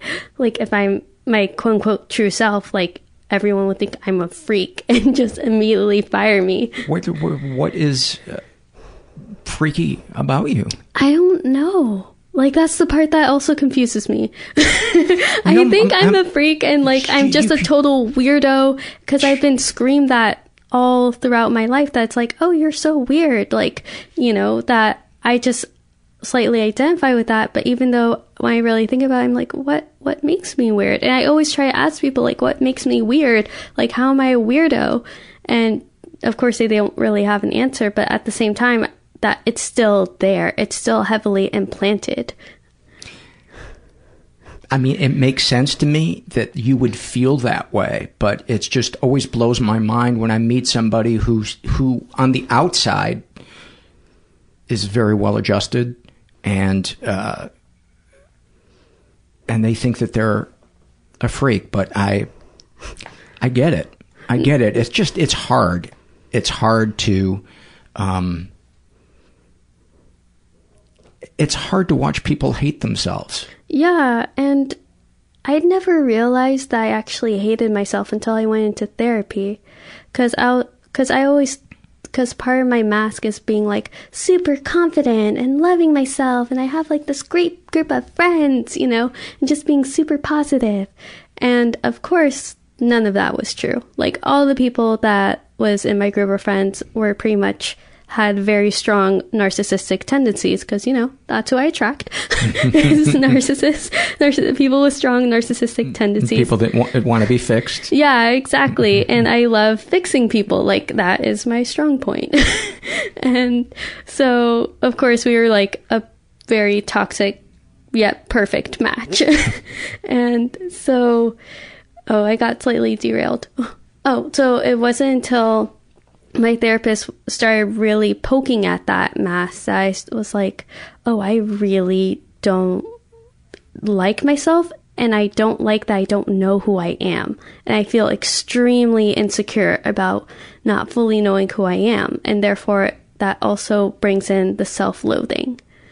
Like I'm a fraud. Yeah. And that- and it's hard to respect other people that love you when you feel like you're a fraud because then you just think, well, you're dumb. Yeah, and it's at the same time I also care about those people, so it feels like I'm manipulating them. I'm lying to them. And I just want to sit there and just sit them down and be like, this is who I really am. But at the same time, I'm so scared that they won't accept me. Or if they find out who I really am, they'll just be like, oh, you are a freak. And they'll just kick me out of their life completely. Wouldn't it be great if in 10, 20 years, the, the kind of conversations that are really common would be somebody saying to another person, I'm terrified of being judged. Um, I'm terrified that I'm a fraud and I'm really uncomfortable right now because you, um, just told me that you like me as a friend and, um, and I don't know what to do and I just want to cry. That would be amazing. And I feel like if I grew up with at least just hearing that, that would just definitely have affected me positively because I'm like, oh, I can actually speak about my emotions. Like, I don't have to bottle them and then they'll just magically just burst and I have no idea what's happening. It's like, what? I can actually address it? What are, give me the greatest hits of negative self talk. Um, pretty much you're a failure. Every little thing that your parents have told you is correct, as in you are never going to amount to um, going to grad school or going to vet school. You're always going to live in their house because currently I'm living with them. Mhm. So that within itself is a stress stressful. Um, I'm pretty much never going to get married. That's also a very stressful topic. Um, Because you do want to get married. I'm terrified of intimacy, but then at the same time, I would, I do want another person, so it's extremely conflicting. Yeah, I wish I had some advice on that one, but mm, I can't. I can't put any uh, any fucking sprinkles on that. That's, yeah, neither, neither can I. It's yeah. just I'm. intimacy is terrifying. yeah, it's, I do know with work it gets easier, that's what I've been told. and if both parties are committed to trying to see their part in it and where they can improve, the chances are awesome. But when only one person's working on it, it can't can't do it. It's like you know trying to one person trying to jump rope with one hand. It's uh, that I- sounds like a nightmare. yeah. and hence why it's like, yeah, let's just not do it. That's what the part of my brain is like. Let's just not even work with intimacy. Uh, okay, so uh, give me some uh, uh, of other of the greatest hits of. Uh, Um, that you pretty much are a fraud. That that mask is actually really you, and you have lied to every single person you have ever loved and ever was dear to your heart. And once they truly find out, then they won't accept you. Um, that's a big one. Um, another big one is also that you will, of course, amount to nothing. That no matter how hard you try academically, because due to your learning disabilities, you just won't never make it. Like the whole system is rigged against you, so therefore you might as well stop now. talk about that some more. And and you uh, want to become a veterinarian? Mm-hmm. Uh, and where are you now? Right now, I'm pretty much, well, that was actually one of the main things where I got so overwhelmed. so after I pretty much did my undergraduate school, um, I felt so deeply overwhelmed with the whole process that happened because there were so many people while I went through undergraduate school that would ask me about my learning disability, say that I couldn't actually read and write, um, would just be very unencouraging, that I felt extremely defeated. And so therefore I just stopped and I just wanted to curl up and cry, but I knew that I very much I love animals. Animals are my passion. Um, but I so I knew I very much want to work with them, and so I decided um, that I would go ahead and start doing receptionist Mhm. at a veterinary clinic, and so that's what I'm currently doing right now. And until I figure out the next steps. And of course, I'm still doing therapy, which is helping a lot and which is very much boosting my self esteem. Where it's like, well, no, I went through undergraduate school. I should be able to go to veterinary school. What did you get your uh, degree in? Did you Um, get your degree? Uh, yes, and And I got it in general biology. Oh, okay. Um, some other negative self-talk Um, or issues that, that Yeah, you want to so- talk about that we haven't touched on yet. So let me think. More negative self talk. Um, that I am going to end up like my mother. That this mask of being happy and everything, in reality, it's just a mask that maybe I am secretly a narcissist. And that I should, that all the empathy that I have and the compassion, it's all fake. I worry about that too. I I do. Uh, sometimes I'm like, what, what what if you're just kidding yourself? And and this is you're just Yeah, just one day you're just going to realize that you know you're not a nice guy. You're just doing I'm- this for attention or whatever. Yeah, maybe I'm just like a really well adjusted narcissist who knows how to put on a really good show. And everybody likes this show. Well, you know what? If that were the case, I'd say better to have a nice narcissist who puts on a show than a toxic narcissist that seeks to destroy. Yeah, but then the show comes to an end. That's the thing. So eventually, uh, if I'm this quote unquote nice narcissist, I am going to break down. I think you and I are just totally fucking each other up right now. I think we have gone down a rabbit hole that is going to land both of us in the psych ER. and then just both curled up and crying, being like, I am a narcissist. There's, there's no hope for me. I well, I know I am a narcissist. I just like to think that that I have qualities that are positive that offset it. And just from the little time I've spent around you, I can tell you, even if you are a narcissist, you have um, qualities um, that are non-narcissistic. That um, you you um, have a gentleness and a thoughtfulness um, that uh, and a sensitivity that I don't see in in people that are straight up narcissists. I think everybody has some degree of narcissism. I, I agree to that too. Yeah. And I so badly want to deflect all your compliments. It's so it's like a burlap shirt, isn't it? It's Yeah. just so. Uh, it gets easier. I can tell you, as somebody who's been in therapy and support groups forever, it gets easier taking compliments. It, Uh, it's like almost like somebody's like poking you. Like that's Mhm. what I feel like. It's somebody like that I don't want to be touched, and somebody's just like poking me and poking me. It's like I don't want to be touched, but yet it's they're trying. I know mentally they're trying to give me a hug, but yet I feel it as like a poke, and it's it irritates me. the reason why it would always ir- irritate me is because I wanted to scream, but you don't know me. You don't really know me. You don't know the bad things about me. You don't know, you know, what a selfish dick I can be. Uh, I 100% relate to that in so, so many ways because like if somebody is like oh my gosh you're so smart i'll just be like oh like really? If i'm so smart why did i fail this exam? Or if i'm so smart why can't i understand this paragraph? Well how come i have to read it five times? Like you don't understand what's really going on. And you know what that is, according to Dr. Alan Rappoport, who wrote this amazing article called Co-Narcissism, is that is one of the mental affectations of the children of narcissists is they grow up with black and white thinking. Yeah. So you think if I failed an exam, I can never do anything intelligent. 100%. Like, that is definitely my main way of thinking. And it doesn't help that it's like I'm very aware. It's like, oh, well, I do have two learning disabilities and the system isn't set up for me, so why should I try? You know? And it's like, no, I, I need to actually try. And I know that, and therapy is teaching me that, but I have such a black and white way of thinking, and I was always taught to think in black and white that part of me is just like, no, just give up. Just don't even try. So give me some snapshots of, uh, and this is particularly b- because you grew up in Oakland in the Mhm. 90s. Yeah. which, uh, you know, is a pretty street place to live in America. Mm-hmm.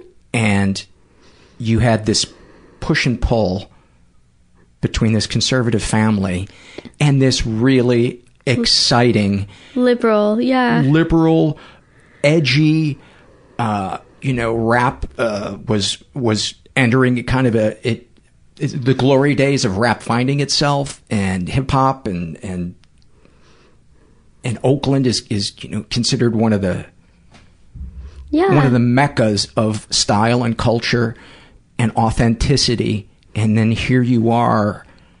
Stuck right in between. right in between. Talk about that. Give me some snapshots of what it, what it, it, It was, was- like. You know you it got was kids next confusing and it was really stressful and i found that i had to really edit myself with who i was talking with. If i was talking with my parent i would have to use very very proper english. If i was talking with a friend i can't use very proper english. I would have to use slang you know? And so I realized very early on I had to adjust my behavior depending on who I was interacting with.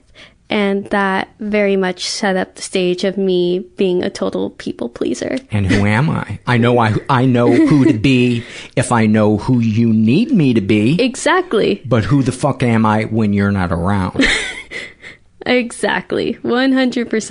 And 100% and so that's how like cuz it was it was very awesome and it was very great and I would always see people especially like African American women just walking down just totally owning who they are. And I remember as a child I was I always wanted that. I wanted to just freely walk down the street without mentally thinking about who am I going to run into, what am I going to say, how am I carrying myself right now, or like what what if somebody was looking at me right then and now, what would they think of me? What are the what are the potential criticisms? That that is always the first thing in my brain every moment is how can I be attacked here? Yeah, exactly. And that that was definitely part of it and I just I loved that. I loved it when I see like pretty much any women just walking down the street being carefree and I would see that all the time and I wanted that by but then I was stuck in this black and white thinking and I just could not get there. It was too scary to to try. It was terrifying. It was very, very terrifying because, in a sense, you just have to lose control and just be yourself. And I don't know who I am, and I love controlling everything. So that's pretty much out of the question. Did you have any secret heroes that you could never let your parents know? Uh, somebody that that you were looked up to. Um, one of my secret heroes was actually my third grade elementary teacher, and I she was a big hero to me just because one her style of teaching was completely different, and looking back at it now, it's probably because like I didn't know I had two learning disabilities, and that's why I was like, this is great. I actually understand. Mm. Yes, but also because of the fact that every time we would come in, she would always ask us, How are you feeling today? And she was one of the first people in my life that I can actually recall that she would consistently always ask me, How are you feeling? When we would walk into the classroom, she'll say, Hi, good morning, like blank, you know, and be like, How are you feeling today? And she was interested in how you were feeling. Yeah, she was very interested, and we would talk about it. And if we wanted to, you know, continue the conversation, we could come back in lunch and just sit down and talk. What, what was her name? Do you remember? Um, no, actually, okay. it's her. I always called her Miss L. Yeah. and so that's that's why I remember is Miss L. Even though, of course, her name she actually has a actual last name. That's all right. But I remember Miss L just being very open and very kind and warming, and she actually cared about me. And that's why she was always my secret hero, is because she was one of the few people in my life for that short time that if I was like, oh, I have a really bad day, she'll be like, oh, why do you have a bad day? Let's talk about it, you know?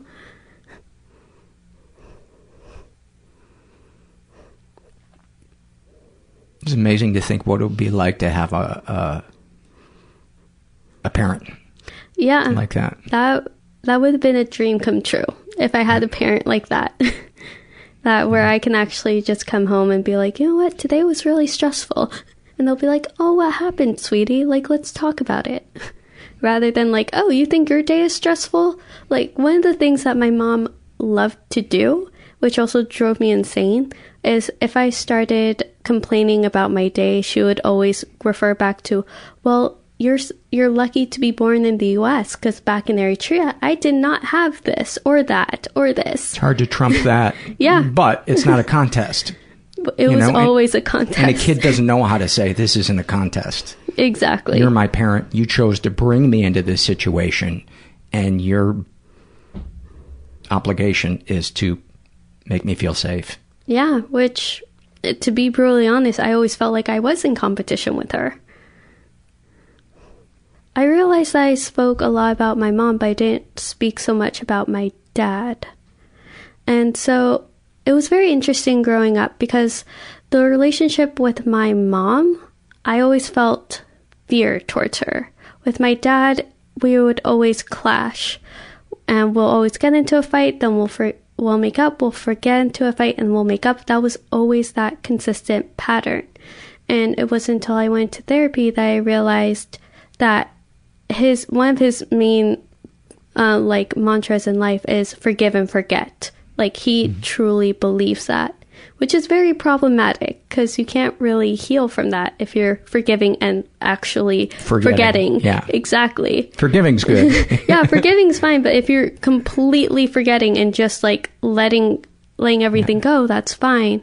And I realized one of the things we would always fight about is I would always fight about something that my mom would say to me in his presence, and I would just get irritated that he wouldn't stand up for me. Hmm. Yeah, that's shitty. Yeah.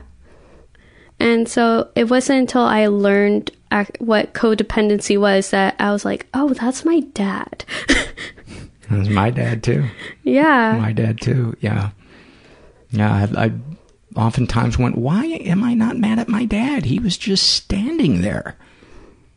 Yeah, and it was weird because a lot of times he'll just be standing there, and a lot of times he'll be irritated that I was even questioning my mom or questioning her authority. So he'll get angry with me. You know, I think part of the power of the narcissist is they have so much energy that they are willing to go toe to toe with you. And after you've en- endured enough of those toe to toe battles where they wear you out, you just wind up giving in because you know that they are so fucking stubborn. You don't want to spend the next 20 minutes Yeah. Exiting at the same point that you are right now, which is you're wrong, they're right. And so might as well just 100%. put your head down and, you know, go along with it. And, I, and I think the spouse of the narcissist becomes that. And then the child, I think generally either becomes like the spouse or becomes the problem child, the rebeller, the, you know, the whatever Yeah. whatever the other route is. But I think you and I both became the uh, the kind of the codependent. Yeah, definitely. Definitely. Yeah. And it wasn't until I started really looking at myself that I was like, ooh, I'm actually pretty codependent myself.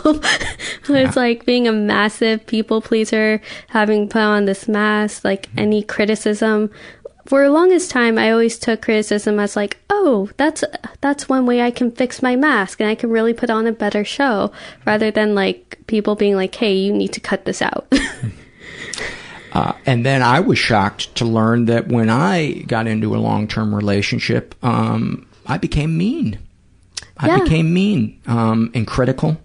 And all the things that I hated my mom for doing, uh, I found myself doing. I, I just became really emotionally distant. Like there was no reaching me whatsoever. if you work hard enough, you can become mean. you just have to put your mind to it. I I think so. I I just need to keep climbing up there.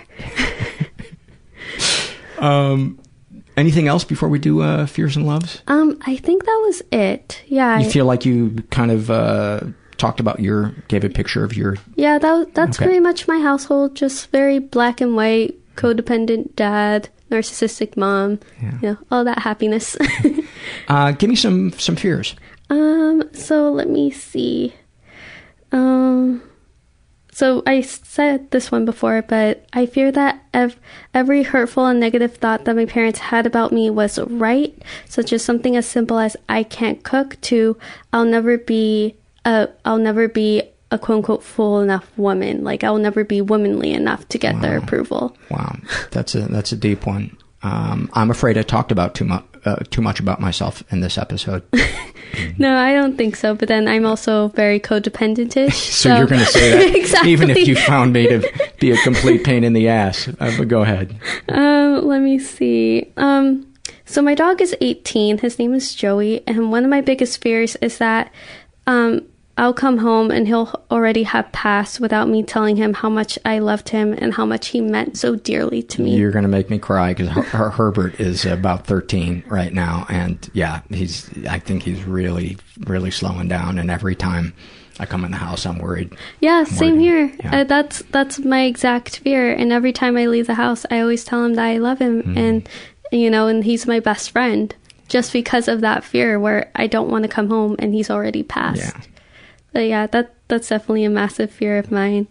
Um, and another one is um, my next fear is I fear that I'm not being able to or realizing that my parents are suffering and and dying because of it. Like I can't help them. They are truly suffering, and there's nothing I can do about it, and that slowly drives me insane.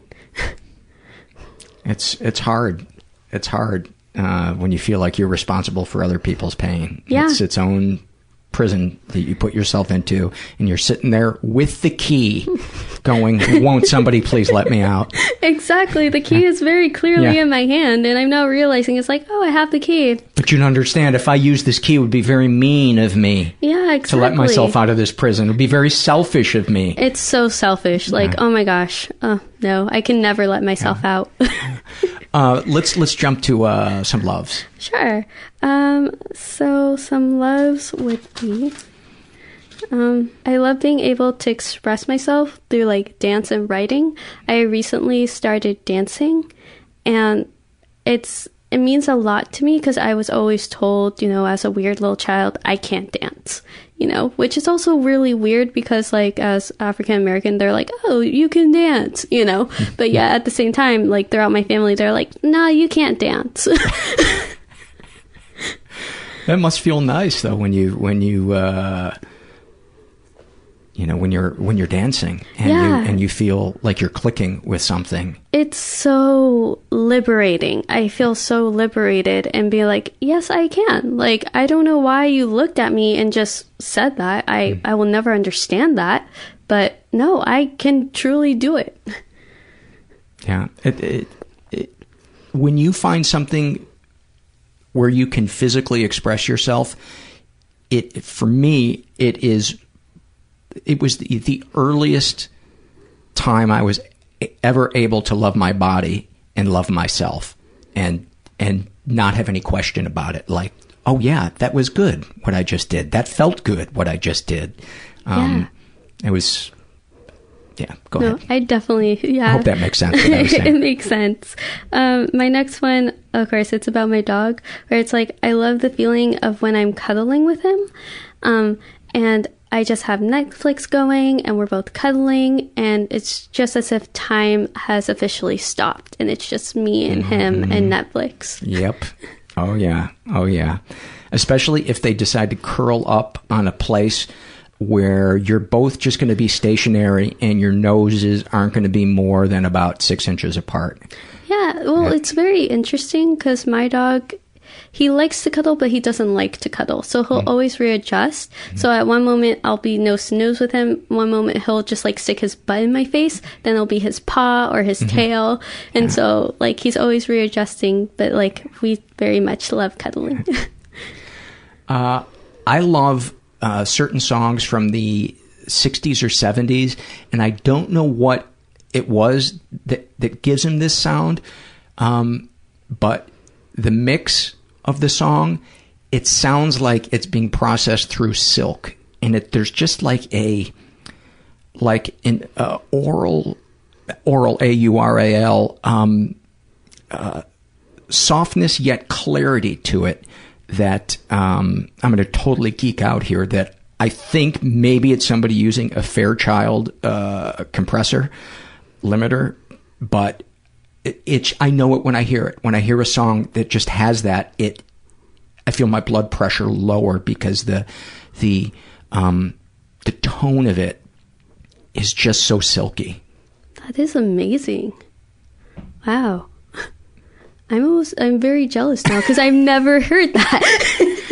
um, research the the uh, Fairchild limiter. They they don't make them anymore, and if you can find one, they're about I don't know. I think starting around thirty grand, and they're the holy grail of analog um, uh, audio processing gear, and uh, gazillions of hits in the fifties through 80s, probably even today, uh, were this would be the last piece of gear that the sound would go through before it was put onto CD or or tape. Wow. And it, it's um, there's something about it is considered magic, magical, and I always wonder when I hear a song that has that silky sound. Um, I wonder if that was going through a, a Fairchild. But I love my my point being, I love the feeling like how in my ears of it Yeah. just feels like silk, like chocolate silk in my ears. No, definitely. Yeah. Give me one more love. Um, I love when I'm able to help my friend through a difficult time and just being fully present for them and just being there, you know, and just being able to hear them and validate their feelings and just being needed. Like, that's one of my favorite feelings, but then I'm also like really codependent. So that's what I go off of. But the cool thing is, is when you can be needed in that moment and you realize that you're not actually being codependent. You're just showing up for a friend. Yeah. And you're doing it in a healthy way. That's one of my favorites. It's like whether they're just like, oh, I just need to vent, and I'm just fully present for them, just to hear them. You know, that I just love that. I'm not like, you know, trying to fix them where it's just like, yeah, I, I'll totally hear you right now.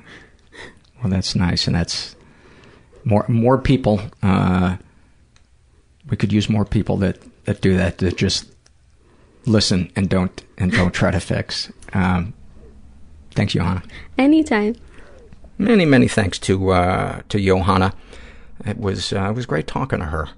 Um, I always love when I can learn about a place in uh, the world that I've never been to, and somebody can paint a good picture uh, of it. It's um, it's nice. Before I read some surveys, uh, I want to give some love to our sponsor, Madison Reed. Uh, Madison Reed started with a simple mission to make a luxurious, at-home hair color with ingredients you can feel good about.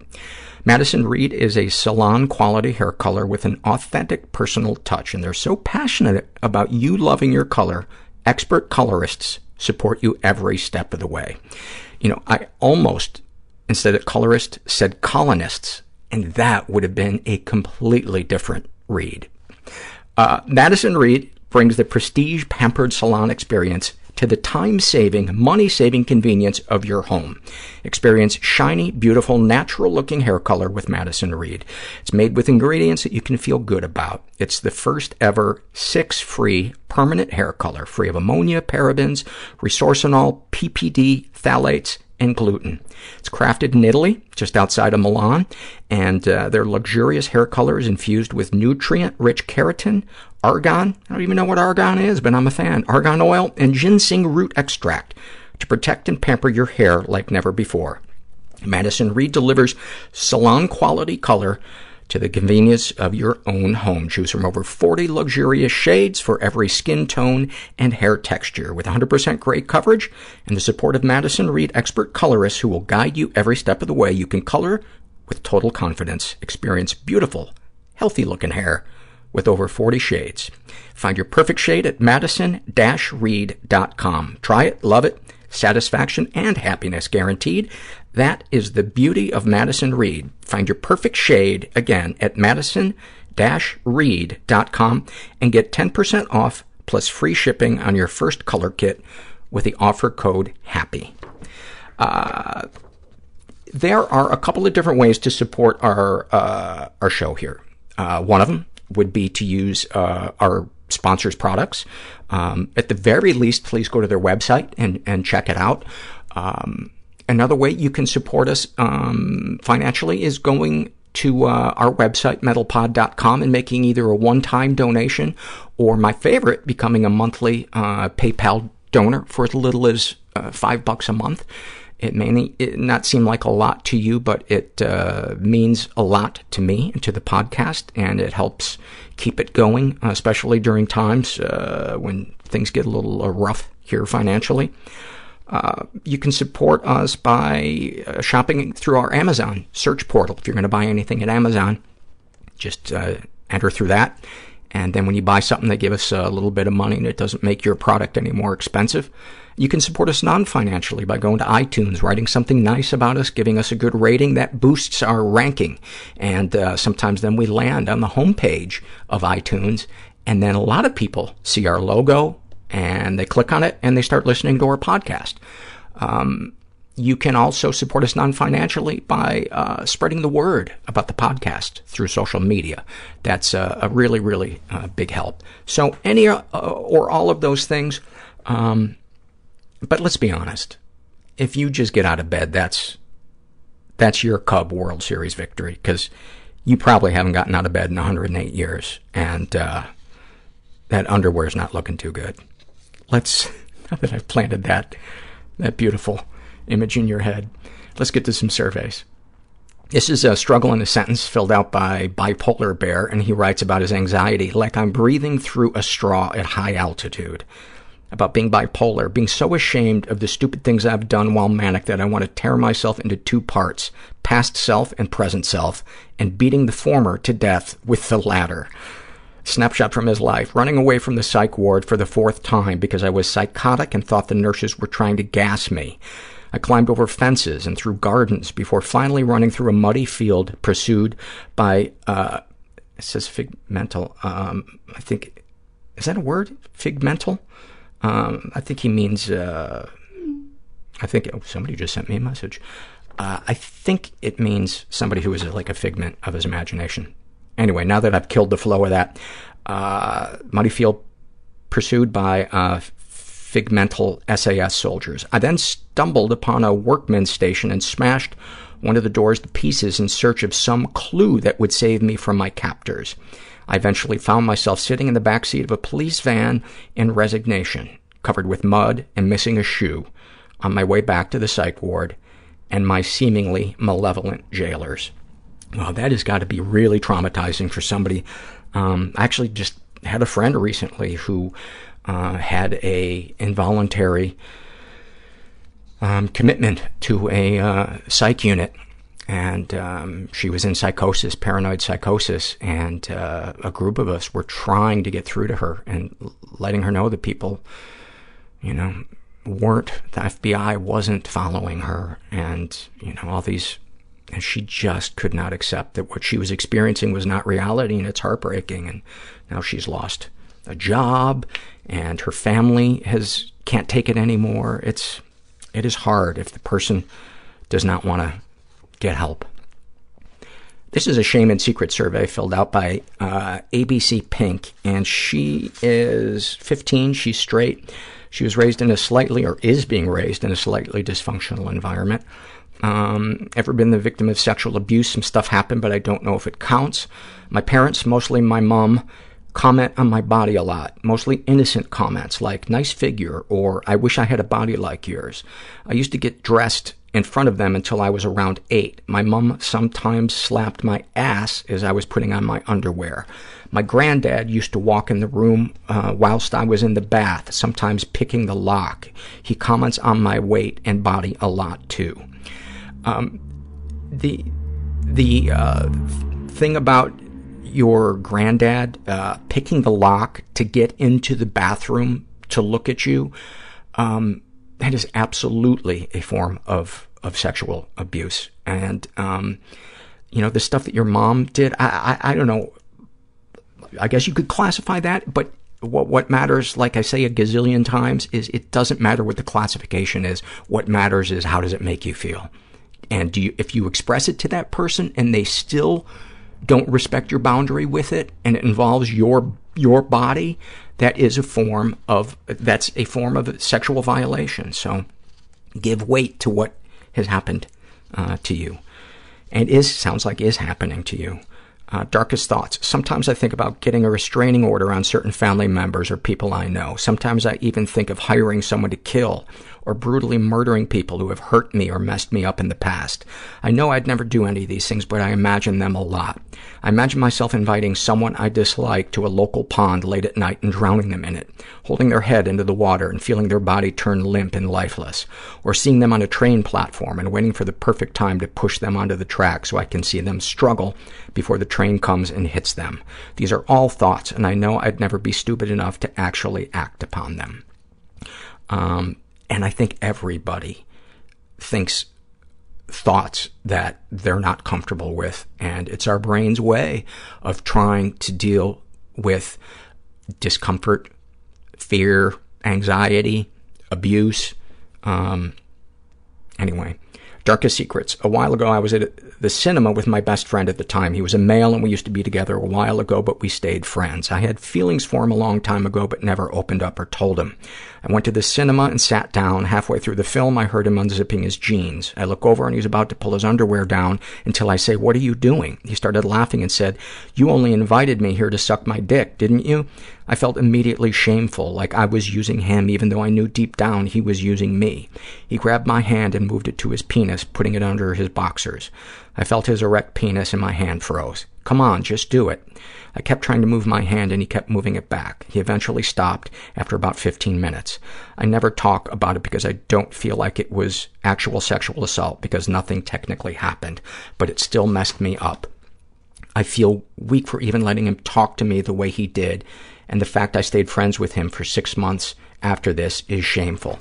You have nothing to be ashamed about. Um, you you have been um, you have had your boundaries violated since you were a tiny, tiny child, and kids have to be taught by parents how to be autonomous over their body, how to draw boundaries. So you are not at fault here. These are people not respecting your boundaries. And whatever name you give to them isn't as important as you having compassion for yourself and knowing that you are not a baby, you are not an exaggerator, you are not a liar, and you are not doing this for attention. And if anybody tells you that when you share this with them, tell them to go fuck themselves. And thank you for your survey. You sound like a sweet kid. Uh, Kevin sent me a uh, an email, and he writes, let's see what he writes. All right. That's some tension I'm creating right there. Uh, what would you say to someone, okay, it's me, who is skeptical of certain, for lack of a better term, hippy-dippy, new agey feeling therapeutic techniques? uh, for de- depression, anxiety, and self-doubt specifically. I'm talking exercises like positive affirmations in the bathroom mirror in the morning. I did this. I felt silly and embarrassed. Journals, letter writing, and all that sort of stuff. I know it works because I've heard people refer to it on the show and in my support group, and I'm envious of those people who can make something like that work. But for me, it always felt disingenuous. I'm seeing a new therapist on Monday. Long story short, I moved. I'm unemployed down here. Medicaid came through, and I jumped on the chance to get back into therapy. And part of me is afraid that she'll want to do those kinds of exercises, and I won't want to just discount them out of hand, but it's like my specific personality type won't even let me give them a chance from the jump, despite my best efforts. And that, thank you uh, for that email, because that's a really, really important question new agey shit can really be a turnoff. Like one of my favorite books, I think one of the most profound books ever written is a book that I've talked many times on this podcast about called A New Earth by Eckhart Tolle. There's some new agey shit in there that I roll my eyes at when I when I read it. But it's it is just the it doesn't take away from the fact that there is truth in there. And um so that's what I would encourage you to do is try something. Try it a half a dozen times, maybe a dozen times. And if it's still not clicking after that, you know, maybe maybe try something something else, but it is a personal choice. It's this weird, there's this weird line between it being something that clicks with you personally and you being open-minded enough to try something to give it a, a, a real chance um, to work. But you're not alone in that, man. And especially if, if you've been kind of, if you've formed this hardened, cynical shell, which I think a lot of us who've been hurt have, it's really hard to do things that feel new agey and, uh, you know, hippy dippy. So I hope that makes sense. This is an awfulsome moment filled out by a girl, and she writes, For reasons that would take a book to explain, and maybe someday I will write it, I found myself in the position of working f- as an escort for basic survival. As much as I disliked my main duties, it didn't take long for me to realize that my self-esteem had dramatically improved. In addition, I felt a sense of autonomy for the first time in my life, despite being in my early 30s and having been out on my own since 17. Even my parents noticed the difference in me, so much so that I had to make up a lie to explain it. That is, that is awfulsome. For those of you that are new to the podcast, awfulsome is a term we use for something that is uh, fucked up, but there's also a part of it that is like uh, either ironically funny or um, beautiful. L shares uh, about her depression. It's like drinking coffee with friends and describing how good it is even though you can't smell anything. Snapshot from her life. Sitting in a bench with no one around, too depressed to even walk or go home. Lying down on the bench, paralyzed, and realizing that there's no safe space on this earth, earth to go to. Um, I understand how you feel, man. I understand. But there are safe places on the earth to go to. And what sucks is sometimes they're hard to find, but they're all around. They're all around. And um, for a lot of us, uh, I would say probably for the majority of the listeners to this podcast, that place was not home. That safe place was not home. And so we, I think we tend to extrapolate and assume that the rest of the world is going to be exactly like how we were raised at home, and other people are going to view us the way we were viewed in our home. MJ uh, filled out a shame and secret survey, and she's straight, in her 40s, raised in a pretty dysfunctional environment, and was the victim of sexual, sexual abuse and never reported. Oh, no, did report it. I was sexually abused by my brother for many years. I finally reported it about eight years ago. Uh, she's been emotionally abused uh, and physically abused by her father. Uh, any positive experiences with the abusers? People feel I should hate my dad and my brother, but I do not. I love them both. It's hard, and I feel like I shouldn't love them. It's one of the reasons why I wanted to read this, because this highlights how complicated people are and our relationships with them and how people can have both good and bad qualities, and when the bad qualities make it so painful to be around them, um, it's heartbreaking to not be in touch with the good qualities of them, um, or vice versa. Uh, and what you feel is what you feel, and fuck what other people think. Uh, darkest thoughts. I'd rather die than deal with this, and I feel like I should have never reported it because my mother has lost a son, and I feel it's my fault. God, that's another thing survivors do, is we blame ourselves. We blame ourselves. We are the first person that we blame. And I don't need to say it, but I'm going to say it. It's not your fault. You're taking care of yourself. And fuck what, what your mom... If your, if your mom can't side first with the victim in something, I like, I like to say survivor, um, I, she's unconscious. She, she is lost in her own reality. Darkest thoughts, I, oh, I read that. Uh, darkest secrets, I was also raped when I was 40, and that had also caused my family to deco me distant. Um, I'm not sure what that means. D-E-C-O. Me distant.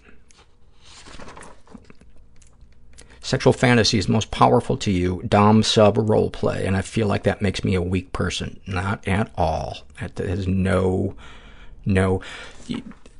Uh, I've talked to uh, people before who worked in um, the S and M industry or wrote articles about it, and they said some of their um, biggest clients are people in huge positions of power, that people that like to be subs because they want to experience something that is the opposite of what they're having in their daily lives. So it's it's has nothing to do with your morals. Uh, what, if anything, would you like to say to someone you haven't been able to? I hate that my body reacted to the abuse and made me think I liked it. Your body and your soul are two separate entities, and just because you got aroused does not mean that it didn't damage your soul. Um, and that's a really common response that survivors beat themselves up for, uh, myself included. Thank you for sharing that. This is shared by Shh, and uh, she writes about her depression. Every moment my brain chooses not to do any of the things that would make my life better. Oh, every moment my brain chooses not to do any of the things that would make my life better. Snapshot from her life. Last night I lay in bed with my husband and he was telling me something about his work. I desperately needed him to shut up. I was sure if he didn't stop talking I would lose my mind. I just wanted him to hold me. What about saying, can I, can I interrupt you? Um, I'm having a hard time focusing on what you're saying right now because I'm just in a lot of pain and I just need you to hold me. Because he's, he is not, um, he's, it sounds like he is not intuitively in touch with what's going on with you. And he's probably not, overnight not going to suddenly be able to, to do that. So, um, I think you're going to have to take that scary step of advocating for yourself. And that step could be the thing that A, makes your relationship better, or B, gives you enough clarity on it that you can make a sound decision on whether or not to stay in a relationship with somebody who doesn't have the same desire for intimacy that you do. This is an awful moment filled out by Goddess of Hyperbole and Light. And uh, she writes, at age 17, I was playing Mary Magdalene in my prep school show that ended up touring the East Coast, including Broadway, at Circle in the Square Theater for a few nights. Across the street was a seedy bar called Pork Pie Hat, uh, where pimps and whores and con men and other unsavory types hung out. A year later, after my father died in a drunken car accident, I ran away to New York City, fell in love with a pimp, Johnny Slim, and was still stripping and turning tricks a little. Uh, by the way, we all have a little crush on Johnny Slim. Uh, one particular day at the Pork Pie Hat, I was tipsy, hanging out with Johnny, looking across where my old privileged self had been so celebrated for playing a woman largely believed to be a whore. The weirdness of it hit me hard. Even weirder that my middle name and chosen confirmation names are Mary and Magdalene. Can't make this shit up. Thank you for sharing that. Brambles filled out a shame and secret survey, and um, she's bisexual in her 20s, raised in a totally chaotic environment um, uh, with moments of feeling safe and happy in between. Ever been the victim of sexual abuse? Some stuff happened, but I don't know if it counts. Uh, my father, who I didn't grow up with past the age of three to four, was accused of sexually abusing me. Nothing was ever proven or disproven, and I have no memory of anything. He claims nothing happened. I remember experimenting with other kids from the age of five to six on, and some of those times I really wonder if I was a perpetrator. By the way, a kid who is five to six is not a perpetrator. Um, it's just not. They're, they are acting out on something that an adult has acted out on them. And even if the person who did it to them was another child, that other child, eventually it goes up the ladder to an adult who should know better and to not do that. Um, so forgive yourself. Uh, she's never been emotionally abused Um, I don't know why she wrote that because then her next sentence is, my stepfather was emotionally abusive. He was undiagnosed something, maybe bipolar, and in his tyrant phases, it was absolutely scary. And we, my brother, sister, and I, never knew what to expect. He was never physically abusive. They gave spankings, but that was normal at the time. But he did get in our faces, red eyes bulging, spittle flying out of his mouth. The person I knew, completely gone in those moments. Really scary for a little kid. One time he came at me so fast and I was so scared I fell back onto my lamp and broke it. He would kind of lunge at us when he was raging but never hit us. And the environment we were brought brought into when my mom married him was a totally emotionally abusive household. It was a fundamentalist Christian commune in Alaska and then in North Carolina. It was very shaming and it fucked me up. Any positive experiences with the abusers? Yes, fuck. When he was good and happy, it was so fucking good and happy. We would sing the Beatles, and he'd read to us and be silly and teach us languages and take us on vacations. He inspired us and taught us a lot, but that was only during those times which had been poisoned by all the other negative stuff. It's hard because he still occasionally tries to contact me. Uh, mom and stepdad divorced when I was uh, 18. I'm 27 now. And I can't talk to him, but I can't explain why either. I don't know how he can't see that for himself. Like, how could I pretend none of that shit ever happened? That he didn't walk out one day when I was 18, but my little sister was 14, and never come back saying goodbye. He went back to the Christian commune in Alaska.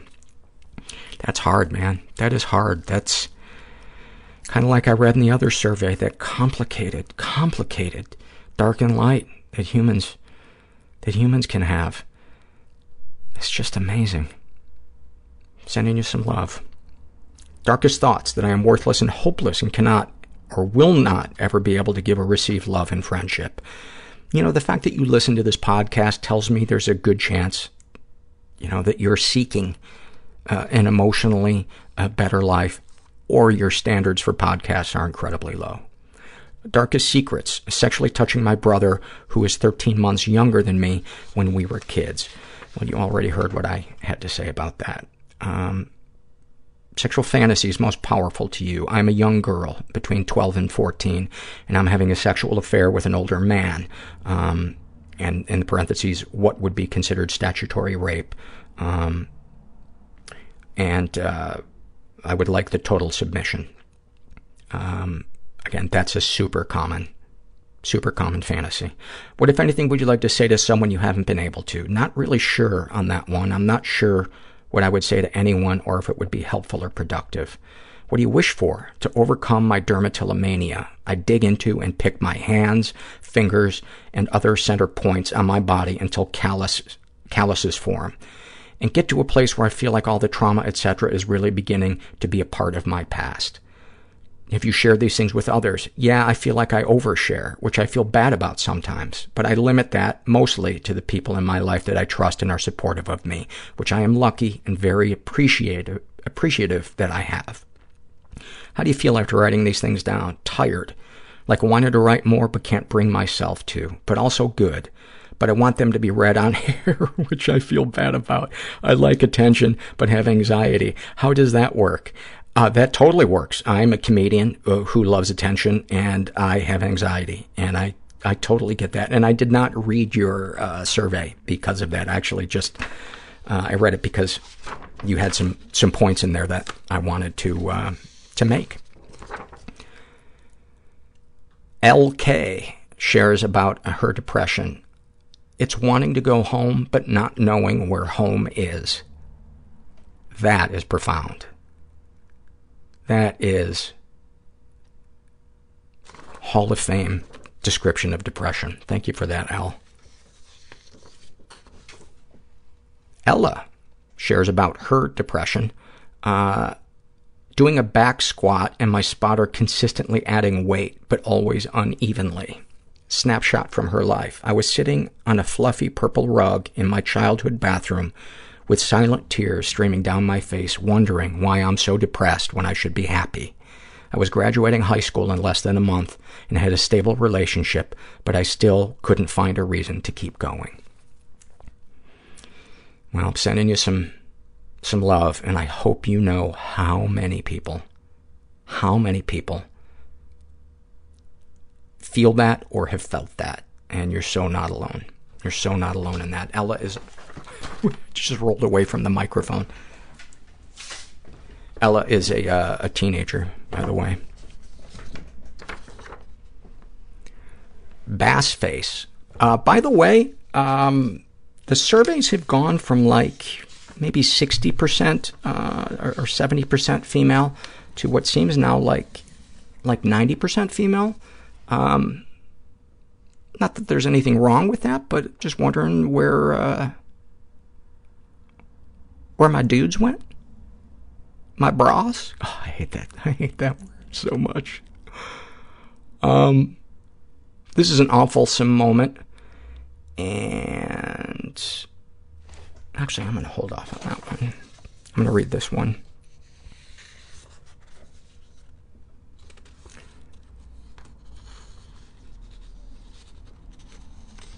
I'm sorry.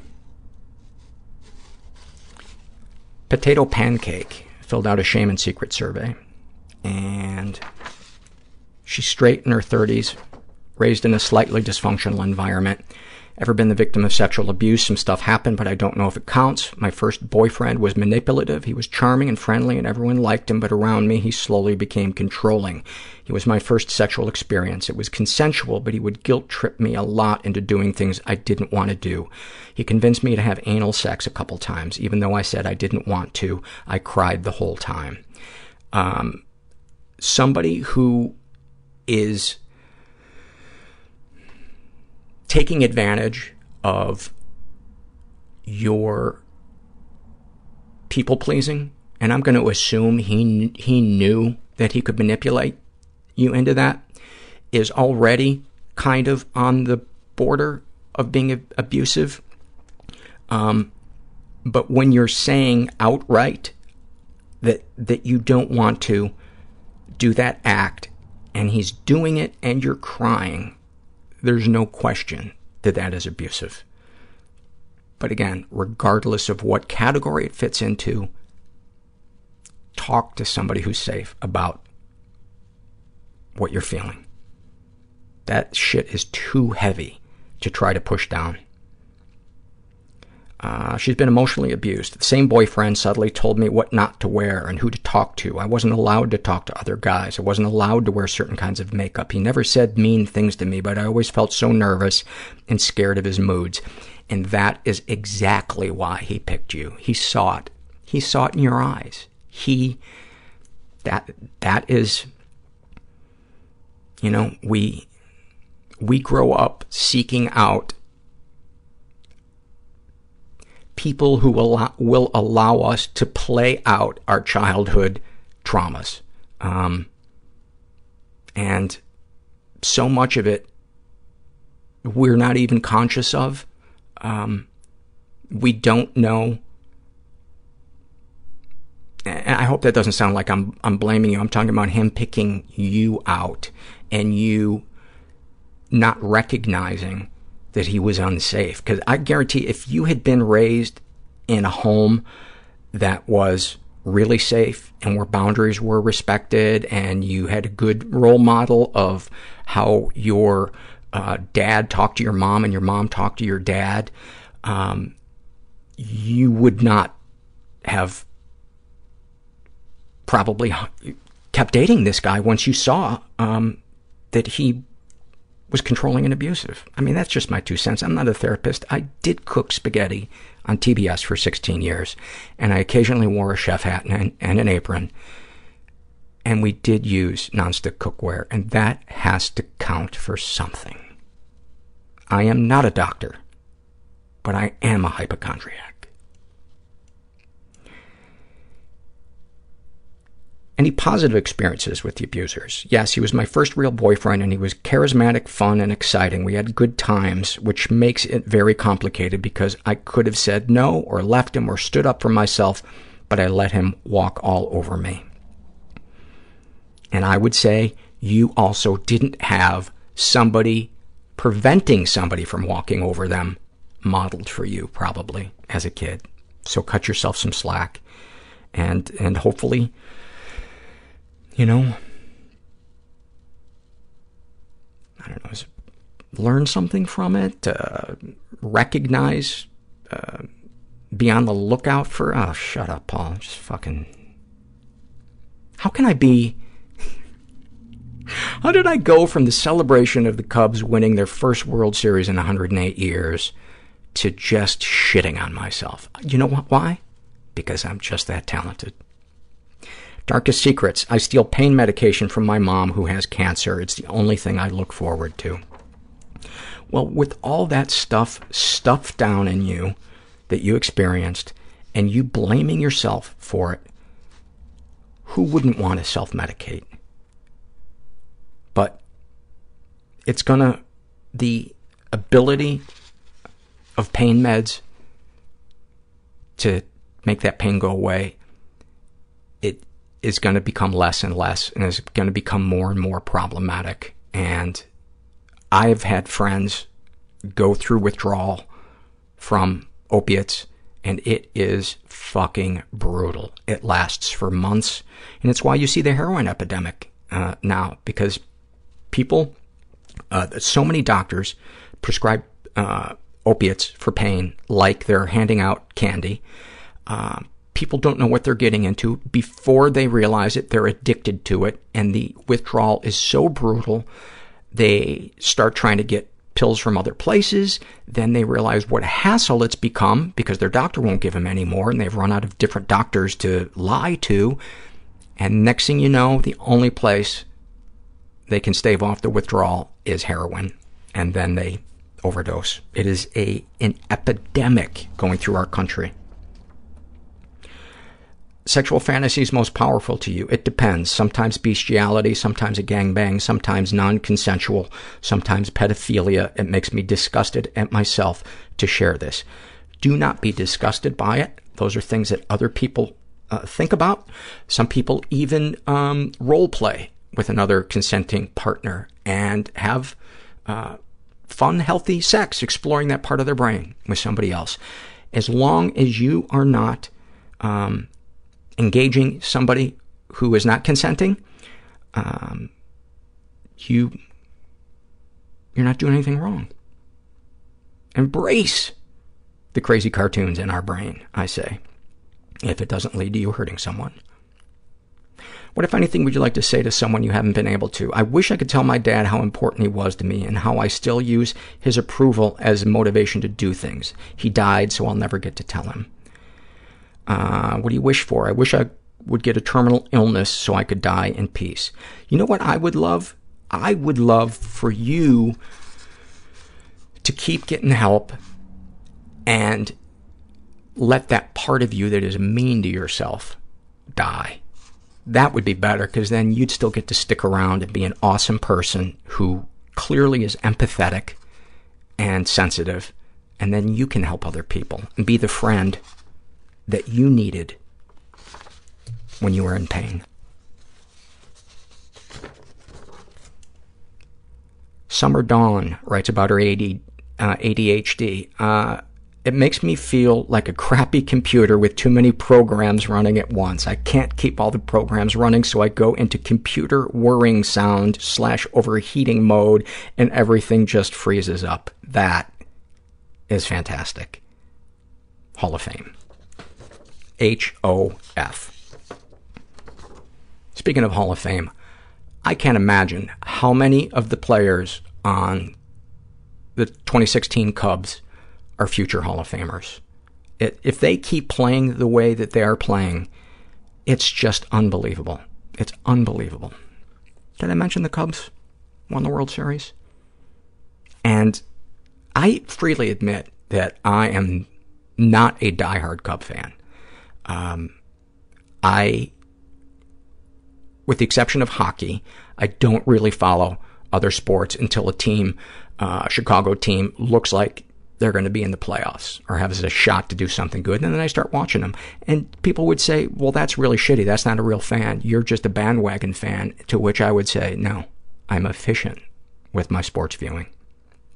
And you probably like Frosted Pop-Tarts. I hope, by the way, I haven't uh, drugged the uh, podcast down with the uh, firestorm of Pop-Tart controversy I've ignited. Snapshot from uh, this guy's life. He calls himself In Search of Focus. And he deals with depression, ADD, um, and procrastination. And he writes, I found a job I might like doing, one that I feel confident I could do. The ad said apply in person. I drove by six times this afternoon without being able to will myself to pull in and apply. I think so many of us understand that so deeply and relate to that. That is one of the most frustrating things about anxiety and depression is it's like it's like you have the recipe, you have the food in front of you, you're starving and you can't turn the stove on or move your arms. I think I just did a struggle in a sentence right there. That was Hall of Fame. See, the reason I did that, that was my one chance to call myself Hall of Fame. Jen shares a shame and secret survey. Uh, well, part of one. She's uh, asexual in her 20s, raised in a stable and safe environment, never been sexually abused, not sure if she's been physically or emotionally abused. Darkest thoughts, I find myself hoping to be killed. I get off work at midnight and walking through the dark parking lot of the mall takes a few minutes. Someone was shot there about a year ago, and I hope every day that the next person will be me. Darkest secrets. I don't have a teaching credential. I couldn't find the motivation to actually do the work. My parents think I completed the program. Um, sexual fantasies most powerful to you? I have no sexual fantasies. I feel like I'm lying even though I know it's the truth. Have you shared these things with others? No, my therapist doesn't know. I'm afraid she'll judge me and everyone else will be disappointed.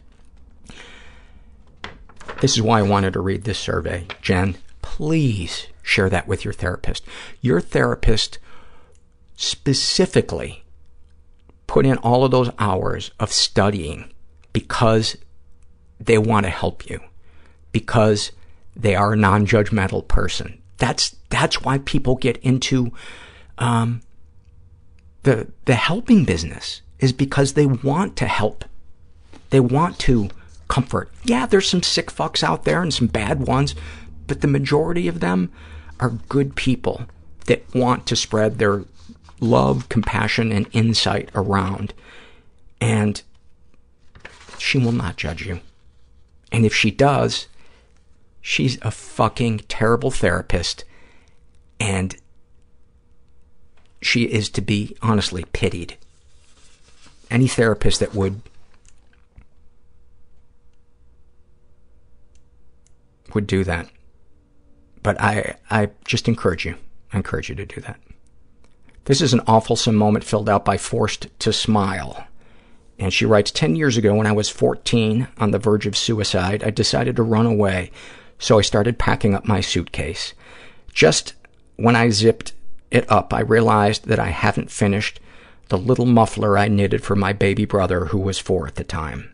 I was seriously attached to him, thinking that he was mine, largely because of my mother's emotional neglect. I dropped to the floor and cried, holding on to the unfinished muffler, because I couldn't leave my brother with my mother. I started knitting again in tears.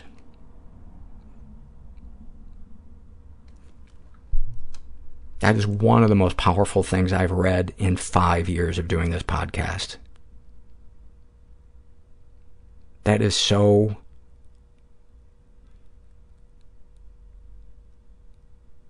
I don't even have a word for it. What a beautiful soul you have. What a beautiful soul you have.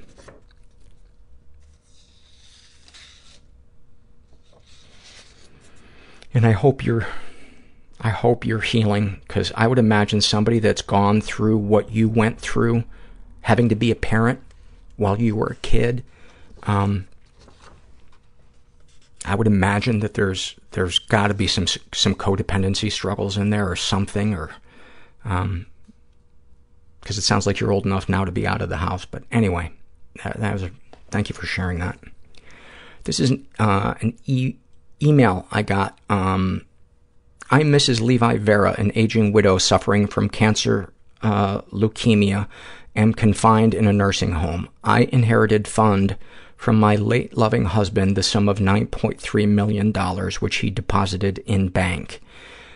It, there's not a name of a bank. It just says in bank, and bank is capitalized. So I'm going to assume that it's the first bank that there ever was, which means this is probably on the up and up.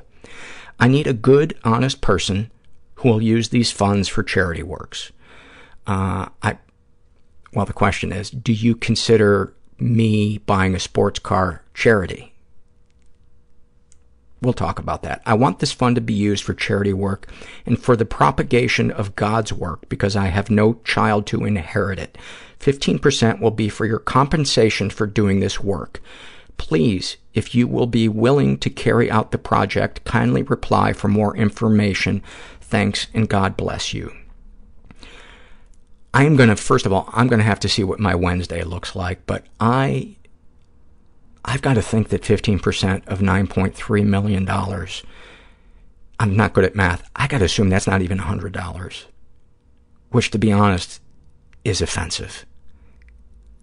And I don't really care. If you're going to throw that low of a percentage at me, um, enjoy the nursing home. I hope that doesn't come across as harsh.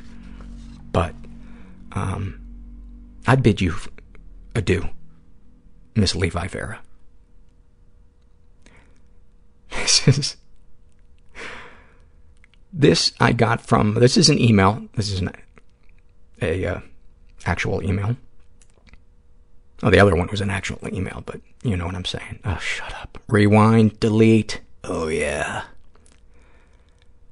Uh, Zena writes, you just got to think of the frosted Pop-Tarts as dessert instead of a breakfast food. Unfrosted Pop-Tarts are more of a breakfast pastry, while the frosted ones are like an overly sweet treat. Both serve their purpose, though the purposes are not the same despite their marketing. With that said, I would rather not eat than be forced to consume an unfrosted Pop-Tart. And I wrote back, Zena, I'm tempted to cast you to the bowels of hell, but that would only serve to help perfectly toast your wretched frosted Pop-Tart. I cast you to the North Pole, where your sad fingers will struggle to open your horribly oversweet shit sack. I meant to say shit snack. Am I overreacting? No. I'm holding back because there's a good chance you just ate one and are in a sad sugar coma and I don't want to kill you. And finally, this is an awful moment filled out by Six-Piece Chicken McNobody. I love her name. When I was 11 years old, I told my mother in a public space that I wanted to become a prima ballerina. I had been talking I'd been taking ballet classes for most of my childhood, and it was a real dream. She snorted and replied, you're too fat and your boobs are too big to be a ballerina. I refused to go to ballet after that. I was too ashamed of my body.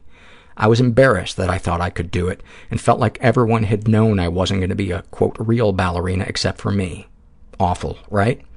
Years later, I'm in college and I watch a video of Hannah Baines, a heavy-set, very successful ballerina. I very nearly cried.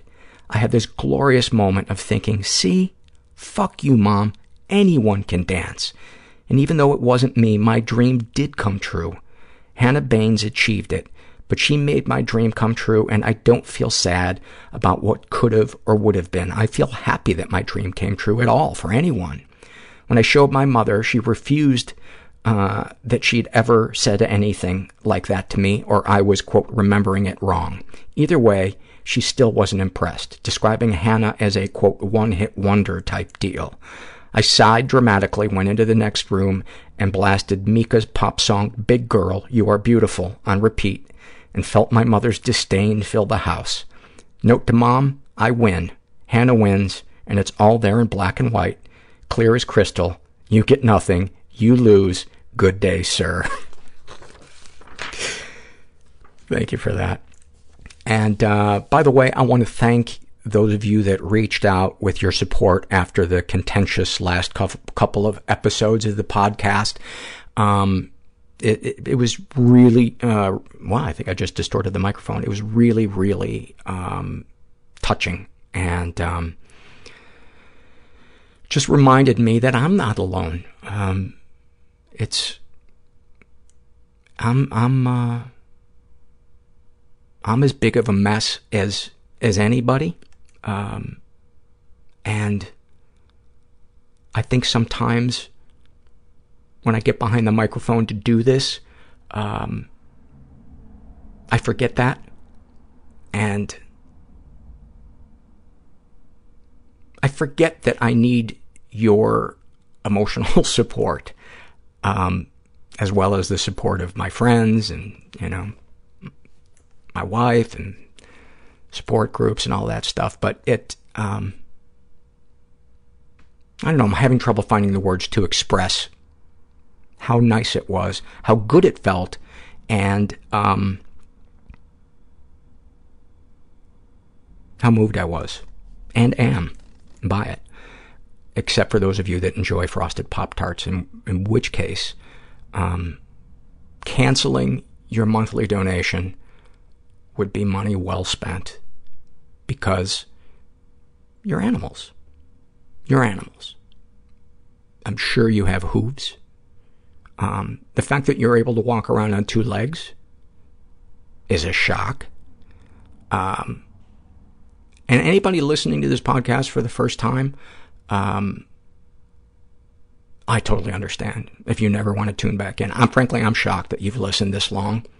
And, um, I don't know what, if you're going to listen to another one, I don't know what I'm going to have to do to make you go, I, I can't listen any longer because I don't know what the fuck this guy is talking about. I don't know when he's being serious. I don't know when he's fucking around. Um, to you, I say, I bid you adieu. Before that, I say, remember you're not alone. But before that, a big tip of my cap as I cross my legs on my grand piano. I look at my little baby pool and I say good day. Everybody I know is bizarrely beautifully Everybody I know is bizarrely beautifully fucked up in some weird way. Bizarrely beautifully fucked up in some weird way.